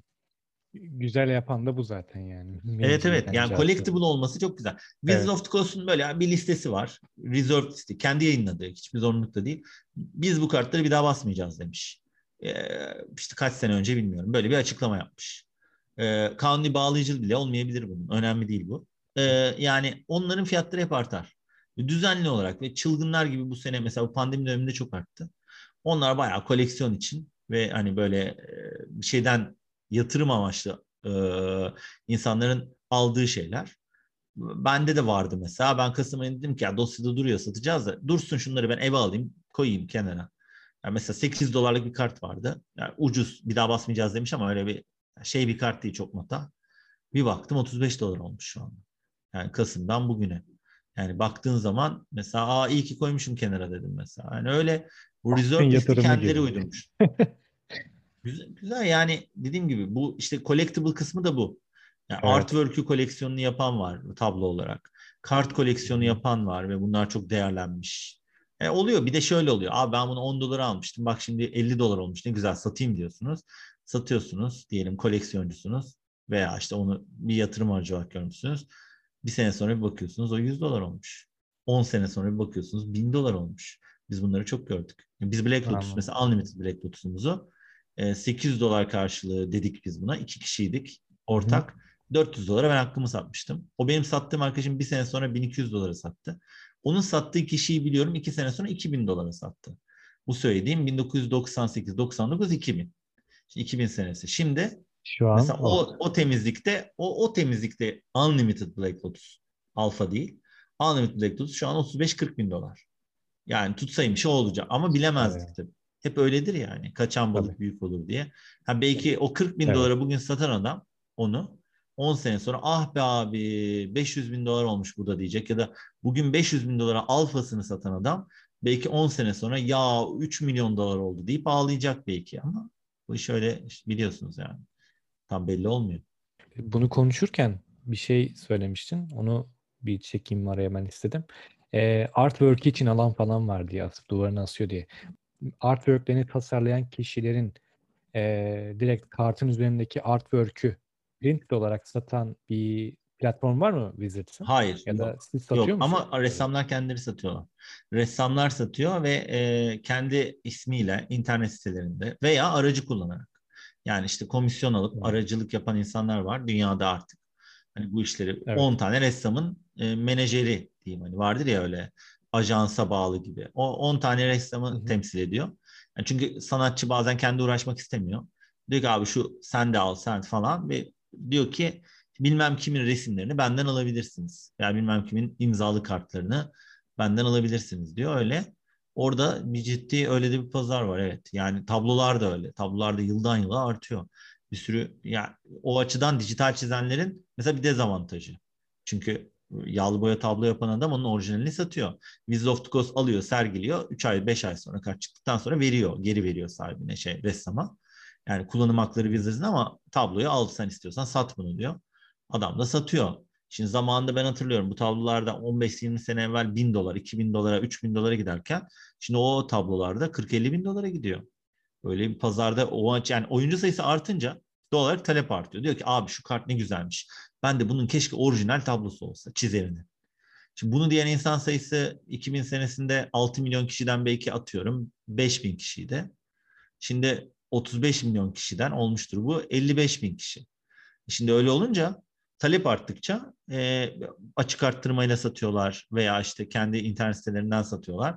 Doğal olarak orijinal tabloların da fiyatları seneden seneye artıyor. Böyle bir tarafı da var. Yani bir sanat koleksiyonu olarak da görülebilir açıkçası. Evet. Yine video oyunlarından bahsedeceğim de Arena'dan bahsettik zaten bir önceki soruda. Şimdi Magic the Gathering'in bazı bilgisayar ve konsol oyunları da piyasaya çıkmaya başladı yavaş yavaş. Mesela bunun en son örneği az önce konuştuğumuz Epic Games'te ulaşabilecek ya da Wizards'ın kendisi resmi sitesinden ulaşılabilecek Magic the Gathering Arena var ki hala var zaten. Şimdi Magic öğrenmek isteyenler için güzel bir kaynak olabileceğini Evet. söyledim. Bir de Cryptic Studios'un geliştirip Perfect World Entertainment'ın yayınladığı Action RPG Magic Legends oyunu var. Magic Legends gün önümüzdeki aylarda e, Epic Games Store'a gelecekmiş beta olarak. Şu an zaten alfada. Ben erişme imkanı bulmuştum oyuna. Ben ikisinin de e, oynama fırsatı buldum dediğim gibi. Magic Legends'ın kapalı betasına katıldım. E, optimizasyon sorunları olmasına rağmen şimdilik umut vaat ediyor bence. Şimdi geçmişteki örneklerine de bakarsak sence Magic the Gathering'in sanal ortamda tutunabilmesi ne kadar? Şöyle e, ben Magic Legends e, farklı bir format. Yani bildiğimiz Magic the Gathering Evet. değil. O yüzden Diablo ben oynamadım. Evet ben oynamadım mesela. Ben çok oyun seven bir insanım ama Magic başka hani Magic benim için dediğim gibi çok önemli. Hani ya, ben günde 2 saat Magic oynamadığımda abi ne oldu bir şey eksikti hayatımda diyorum. Ben gün geliyor 12 saat 14 saat Magic oynuyorum ama e, onu oynamadım çünkü başka bir şey benim için. Onun yerine başka mesela atıyorum işte başka bir RPG falan oynamayı tercih edebilirim. E, ama e, yani arena ve online tutacağı ve tuttuğu kesin. Zaten normal Magic oynatıyorlar. Diğer oyunlarda e, o 30-35 milyon oyuncunun oynayacaktır kesin. Ciddi bir potansiyel var çünkü. Onu kullanmak da istiyorlar. O yüzden onlar da kesin e, dijital ortamda, sanal ortamda tutunur. E şimdi şey de var zaten mesela çizgi roman da çıktı, çıkıyor. Onlar da fena satmadı. Aynı şekilde e, tişört mesela arada basıyorlar, çıkartıyorlar belli firmalarla. Onlar da güzel satıyor. Şimdi bir türlü o ertelendi ertelendi ne oldu bilmiyorum son haline. 2021 e, Eylül falan diyorlardı. 2020 Eylül'den. Mesela dizi de Netflix'le anlaşmış dizi de yapacaklardı. Onu Ee, duymuştum. doğru. Planeswalker serisi. Ee, o da satar. O da yani seyredilir. Onların hepsi güzel fikirler. Çünkü zaten hazırda sizin 35 milyon müşteriniz var. Siz bunlara bardak da satabilirsiniz yani. Hani e, o hediyelik eşya mutlaka satarsınız. Dijitalde zaten satarsınız. Hani en azından şöyle de olacaktır. E, iyi ya da kötü. O çıkartırsınız. O insanlardan sırf onu alıp bakacak. Bir, bir deneyeyim ya falan. Adında Magic geçiyor deyip alan insanlar da olacaktır. Çünkü artık bu bir dedim ya bir yaşam şekli. Hayatınızın bir yerinde bir bayağı yerleşmiş. Diyorum camia işi vesaire falan dediğim bu. O mutlaka ismiyle de satar. Belki çok başarılı, belki değil. Ben bilmiyorum oyunu gerçekten. O yüzden bir şey söyleyemeyeceğim. Ama e, ben inanıyorum. Magic adı altında ne üretilse şu anda bu camiaya satar. Tabii eğer çok fazla e, böyle şey yaparlar, pompalamaya çalışıp kötü kötü işler yaparlarsa bir süre sonra satamazlar. Çünkü lisans satıyor Wizards of the Coast. Diyor ki al sen bunun oyununu evet. yap. Yani bir partnership var ama oyunu kendi yapmıyor. O yüzden e, mutlaka bakıyordur. Çok kötü iş yaptırmak istemez. Yani çünkü markaya zarar verecek diye o işlere dikkat ediyorlar. Ama olur da kötü iş yaparlarsa da e, bir yere kadar satar. Böyle bir sonrasında devam etmez. Ya zaten şu anda kötü görünmüyor bence ama sadece optimizasyon sorunları var ki umut vaat ediyor yine de Magic süper. Legends. Diğerleri zaten malum yani piyasadaki durumu evet. gayet iyi. Arena'nın da online'ın da. İyi sevindim güzel. Bakayım bir ara. Yani evet. bir ara ben unuttum mesela onu. Yani o kadar normal Magic oynamaya şeyim ya kanalizeyim ya. Magic, Magic deyince aklıma öbürleri geldiği için ona vakit ayırmadım. Bir bakarım ama mesela bakayım. Niye bakmayayım Eğlencelidir yani. evet. Ya Diablo seviyorsanız zaten. Severim. severim. ama ben single player'ciyim onda. Ya mesela evet. e, şöyle benim yaklaşımım. E, genel olarak birçok Magic oyuncusunda da kompetitif Magic oyuncularında her birçok Magic oyuncusu diye yalan söylemeyeyim. Çünkü Türkiye'de biraz kompetitif Magic oyuncusu çok ama dünyada yüzde biridir belki yüzde ikisidir. E, şey diye bir şey var. Yani Magic'i online oynamayı seviyoruz rakibe karşı oynamayı çok seviyoruz. Biz bilgisayara karşı oynamayı sevmiyoruz tamam. Ama mesela şey öyle değil benim için. Diablo'yu ben alıyorum single player oynayıp bitiriyorum. Yani multiplayer'da oynasak mı ne güzel olur falan. Olmaz ya güzel falan. Ben onu oturdum bitirdim senaryoyu. Ha hikayeyi gördüm ben mesela. Çok güzeldi falan diyorum. Niye? E çünkü ben şimdi Diablo'yu bitirdim değil mi? Çok da güzel online de oynadım evet. falan. Ha, tamam öyle oldu evet. da item sattım falan. O biraz hani oluyor mu oluyor diyorsun ama Magic gibi değil ki. Magic'te ben şimdi gerçekten online oynayıp başarılı olursam adam bana diyor ki gel şu şampiyonaya. Orada ne veriyorsun? Şu kadar para veriyorum. Dereceye girene bunu veriyorum. Oradan da şuraya gönderiyorum seni falan. E tam oradan peki ne kazanıyorum? Orada da o bunları bunları bunları kazanıyorsun. Yani ben işi direkt ne kazanıyorum ma dönüşüyor bende. Magic'te öyle bir şey oluşmuş bende ki. Hani peki diyorum şimdi ben bu turnuvayı kazanınca ne olacak? Yani son ekranı görmek zevkli tamam single player o yüzden seviyoruz oynuyoruz ama multiplayer oturup işte ya WoW oynayacağım, yok Diablo oynayacağım falan bana çok ben mesela yani hiç olmadı bende. Benim bütün arkadaşlarım Magic oynayanların da bir kısmı WoW oynadılar. Ben dedim ki abi siz ne yapıyorsunuz? Abi karakteri satıyormuşsun, bin dolar alıyormuşsun falan. Ya ne kadar zamanda? Beş sene oynadım, karakteri sattım 1500 dolar. Aa öyle mi ya? Pro Tour kazanınca ne kadar alıyorsun? İşte ya şimdi 100 bin dolar falan oldu. 50 bin de eskiden. E, Grand Prix'de 10 bin. Bilmem nerede şu kadar falan. Ben onunla uğraşır mıyım? Hani şey anlamında söylüyorum. Evet. Sen zaten iyi Magic oynuyorsun. Onunla uğraşacağına bununla uğraş yani. Yani evet. tabii daha zor. Hani şey anlamında yani daha fazla dikkat gerektiriyor, daha vakit yiyor, bilmem ne Magic hani biraz böyle spor gibi disiplin falan istediği için daha zor olduğunu kabul ediyorum o açıdan. İş o seviyede oynamaksa. Öbüründe e, hoşça vakit geçiriyorlar. Yani ben ona uymuyorum. Bana göre değil açıkçası. Anladım. Yani oyun oynamayı çok seviyorum.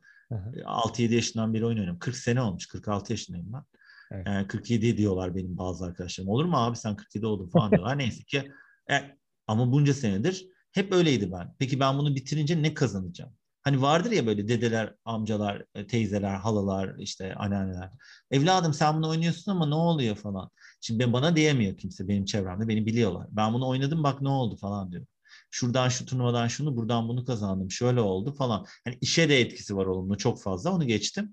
Hani kazandığınız şampiyonluğunuz falan onlar güzel de bir de onun dışında yani, yani benim bugüne kadar Meci'ye yurt dışına gidip para harcadığım hani turnuva gidiyorsunuz uçak biletiniz var. Otel paranız var değil mi? Bunların hepsi ciddi masraflar. Senede evet. 17-18 tane yurt dışı seyahati. Yani gidiş dönüş 34 tane 35 tane uçak bileti diye düşünün sizin. 34 tane uçak bileti var. E, otel var, şu var, bu var.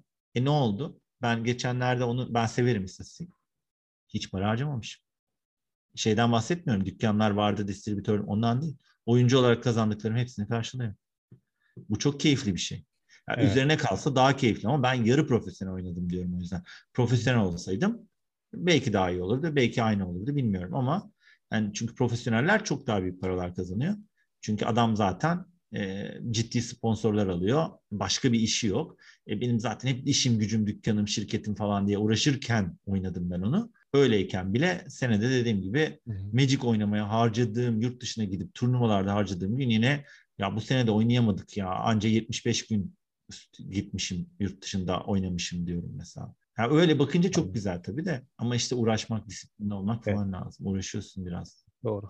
Ama oynasınlar çok keyif alırlar. Yani adamların mottosu şey play the game, see the world. Yani diyor ki oyna oyna dünyayı da gez. Bu Wizards'ın yıllarca kullandığı Grand Prix'ler için, Pro Tour'lar için harika bir şeydi böyle. E, bunun temasında videolar falan da yaptı. E, motto haline getirdiler. Şu dönem görmüyorum reklamlarında falan ama çok keyifli bir şey. Dünyanın her yerinden sizinle ortak hobisi olan ve hobileri olan insanlarla tanışıp hem hoşça vakit geçiriyorsunuz hem dünyaya dolaşacak sponsorlar buluyorsunuz e, hem de e, oyun oynuyorsunuz. Üzerine para da kazanınca o zaten. Oyun oynayarak para kazanıyorsun. Tabii o yüzden Magic. e, o yüzden ben onu diyorum ya. Yani şimdi bana da kimse bıdı bıdı edemiyor. Yani oyun oynayarak para kazanıyorsun diyorum. Olur mu canım o nasıl oluyor? E ben yaptım işte al. Ortada her şey. Yani benim dışında yapan da var. Türkiye'den var. Yani bir tek ben değilim. Başka kart oyunlarında da başarılı olmuş. Birkaç tane de arkadaşımız var. Ve Magic'te de var. Magic'te de ben tek Türkiye'de değilim. Benim gibi 3-4 tane daha oyuncu var. Bunlar bu dönem dönem yani artan azalan şekilde işlerinin şeyine göre, yoğunluğuna göre bu işleri yapmış insan. Özellikle üniversite çağında çok oluyor. Daha kolay. Çünkü hani okurken biraz daha kolay ya iş hayatından. Evet. Onu çok yapan oldu. Ee, başarılı olanları güzel. Yani öyle şey de değil oranlar ha. Yani hani böyle abi bin kişi yapar da bir kişi başarılı onun hikayesi anlatır. Hayır. Bizdeki oranlar çok daha iyi. Bizde böyle 10 kişi denemiştir. İkisi üçü başarılı olmuştur. O yüzden çok uzak görmesinler. Türk oyuncu ortalaması çok yüksek bu tür oyunlar için. Çok e, kompetitif bir camiaya sahibiz. Böyle tamam biraz hani meat grinder denir böyle kıyma makinesi. Hani eğer gerçekten kompetitif oynayacağım, iyi oynayacağım diyorsun ama çok hızlı öğreniyorsun. Yani sen adamın iki senede öğrendiği şeyi gelip bizim turnuvalarda oynayıp üç ayda öğrenirsin. Yani canın sıkılır biraz. Abi yine mi sonuncu oldum dersin ama sonra böyle ayaklarına ağırlık bağlayıp kumda oynayan e, Brezilyalı futbolcular gibi yurt dışına bir çıkarsın. Aa bir dakika oğlum ben ne kadar iyi oynuyormuşum falan dersin Grand Prix'de. Çünkü o ağırlıklar çıktığı zaman yani buradaki o daha profesyonel oyuncularla değil de onlarla oynadığında bir şaşırırsın. Yani bayağı gelişmişim dersin. Şimdi kapatmadan önce son bir sorum var. Bu biraz gelirle ilgili. Has, Hasbro'nun raporuna göre, benim incelediğim raporuna göre Magic the Gathering'in 2020'de gelir rekoru kırdığını gördüm. Bu da demek oluyor ki aslında sanıldığı gibi kısıtlı bir kitleye hitap etmiyor. Gerçekten 35 milyonun e, hakkını veriyor. Bu nasıl mümkün oldu sence? Bu gelir rekorunu kırmak nasıl mümkün olmuştur Wizards tarafından? Şöyle yıllarca şimdi Paper Magic yani masaüstü evet. Magic'te zaten yıldan yıla artıyorduk biz. Ee, ve çok güzel kazancı da iyiydi vesaire falan. Şimdi dijitalde de bunlar çok büyük atılım yaptı. Yani şeyde çok geç başladı dijitale Hasbro. Yani Wizards of the Coast ya da. Çünkü o böyle e, ne zaman başladılar? Ne zaman ki Hearthstone'un çok kısa bir zamanda Blizzard'ın çok başarılı olduğunu gördüler. Yani şey dedim ya hani 2000 senesinde yani oyunun 7. senesinde 6 milyon oyuncuları vardı ve ne kadar arttı diyordu. 2012-2013'te 15 milyon mu 20 milyon mu tartışılıyordu. Fakat bir baktık biz Hearthstone 2 sene gibi bir zamanda o dönemi hatırlıyorum. Ben 60 milyonlardan bahsedilmeye başladığını hatırlıyorum. Yani oyunun çıkışı betasından 2-2,5 sene geçtiği zamanki rakamlar 60 milyondu. Sonra kaç oldu bilmiyorum. 70 dediler, 90 dediler, 100 dediler falan. Dediler ki bir dakika ya bu dijital çok iyiymiş. Biz de dijitale girelim. O tabii ki buna çok büyük katkı sağladı. Yani arttırdı sayıları. Hani bilmem kaç milyon dolar kazanıyorlardı. Hı hı. Şimdi onun üzerine bilmem kaç milyon dolar daha koydular. Tabii ki ciroyu çok arttırdı. Bir. E, ikincisi bu seneyi yani 2020'yi özellikle çok yoğun çok ürünle geçirdiler. Çok yeni ürün çıkartıyorlar. Ve ilk defa bu önümüzdeki senelerde de gerçekleşecek. Bu e, ne o? Cross marketing deniyor. Yani evet. farklı farklı markalarla ortak çalışmalar evet, yapıyorlar. Doğru. Mesela bu sene ilk defa Walking Dead e, kutusu özel. Özel basın Walking Dead kutusu çıkardılar. E, çok ayrı bir şey yani. Onu Magic ben de dünyasında. Çok garip bir şey aslında. Biz böyle aa nasıl yani falan dedik. Veya yine bu sene 2020'de daha doğrusu bu sene dediğim 2020'de ilk defa bazı kartların alternatif olarak Godzilla resimleriyle farklı farklı Godzilla filminden falan böyle Motra'ydı, Godzilla'ydı, şeydi buydu falan onların artworkleriyle çıkardılar. Yani kartın bir normali var bir de Godzilla versiyonu var. Bunlar tabii çok özel şeyler. Bunlar çok, onun koleksiyonunu yapan insanlar da aldı. Ona meraklı insanlar da aldı. Şimdi hayatı boyunca belki Magic çok az oynamış, oynamamış, hiç alakası olmayan ama Walking Dead seven insanlar o Magic ürünü satın yani. aldılar. Tabii hem Magic'e girmiş oldular bir kısmı. Aa ne güzelmiş deyip Magic'e giren de olmuştur. Sallama oldu. Yani. Tabii evet. Bu çok güzel bir şey. Bunu e, iyi düşündüler açıkçası. Tabii mesela bunun dışında yani hala dediğim gibi hayata geçmeyen bir anime. Yani 3 senedir 4 senedir konuşuluyor. Onunla evvel film konuşuluyordu. Çizgi romanı çok geç çıkardılar mesela. Çok çok geç. E, çok e, yıllar aldı çizgi roman çıkarmaları. Yani biraz bu konularda eli ağırdı. Sonra bir bir şekilde birileri herhalde bunu dedi ki abi bak adam orada aldı yürüyor. Yani adam iki senede 60 milyon oyuncu diyor. Sen ne yapıyorsun dedi birileri. E, fark ettiler ve o bir itici güç oldu. 2020 güzel bir seneydi. Ben 2020'nin daha iyi olacağına inanıyorum. Yani 2021'de karını arttırır. Hı. Ben daha yani onun üzerine de çıkar. 2020'nin üzerine çıkar diye benim e, öngörüm bu. Yani o yüzden e, güzel bir sene. İnşallah bizde de öyle olur. Yani işte kurumuz dengeli kalırsa, ekonomimiz güzel giderse, yani bir sıkıntı yaşamazsak ekstra, bence Türkiye'de de sayı, oyuncu sayıları çok güzel bir hale gelir. Bir de tabii dediğim gibi Covid bizde e, biraz daha farklı etkili. Çünkü dünyada online alışveriş eden, alıp evinde açan, oynayan insan sayısı daha yüksek. E, Türkiye'de ise İnsanlar toplanmayı çok seviyor. Yani şimdi biz eğer kapanı cumartesi pazar kapattık dedikleri zaman biz onu yapamıyoruz. Bizim için çok kötü oluyor. Türkiye'de oyuncular dediğim gibi e böyle bir araya geldiklerinde bu cumartesi açıldı mesela insanlar birbirini gördü. O harikaydı yani. Böyle herkes birbirini gördüğü için o kadar mutluydu ki. Görmeniz lazım. Böyle iki kat maskelerle insanlar abi o ne kadar güzel oldu ya birbirimizi gördük falan diye sohbet etti. E, ve şey e, Türk oyuncusu biraz öyle. Biraz ona ihtiyaç oluyor. İnşallah bizde de öyle geçer vallahi. Ama yani dediğim gibi cross marketingten oldu. Online'da e, atılım yaptılar. Yeni çok seri çıkardılar. Bu sene bayağı güzel işler oldu. Peki o zaman Yusuf Kemal Vefa'yı konuk etmiştik. Sağ olsun kendisi bizi kırmadı. Yayınımıza konuk oldu. Magic'ten çok çok güzel bol bol bahsetti kendisi. Senin son olarak söylemek istediğin bir şey var mı? Valla ben de beni konuk ettiğin için çok teşekkür ederim. Ee, çok güzel oldu. Sohbet ettik. Ee, yani umarım e, hepimiz için e, güzel böyle hastalıksız, sağlıklı yani çok klasik ama gerçekten öyle bol bol oyun oynayabileceğimiz bir sene geçer. Ee, yani yüz yüze oyun oynamayı çok seviyoruz. İnşallah insanları dükkanlarımızda görürüz. Magic oynanan yerlerde veya diğer. E, aynı şekilde online'da da olsa, e, offline'da da olsa bol oyunlu bir yıl diliyorum ben hepimize. Çok güzel. Teşekkür ederim. Şimdi görüşmek üzere. Kendinize çok iyi bakın. Sağlıkla kalın. Request item'ı dinlediğiniz için teşekkür ederiz. Bizlerle iletişime geçmek için iletişim at rarequestitem.com adresine e-posta gönderebilir. Anchor FM sayfamızdaki mesaj bölümünden sesli mesaj bırakabilirsiniz. Ayrıca sosyal medya hesaplarımızdan ve www.rarequestitem.com internet sitemizden de Request item'ı takip edebilirsiniz. İyi dileklerinizi, önerilerinizi ve yorumlarınızı bekliyoruz. Şimdilik hoşçakalın.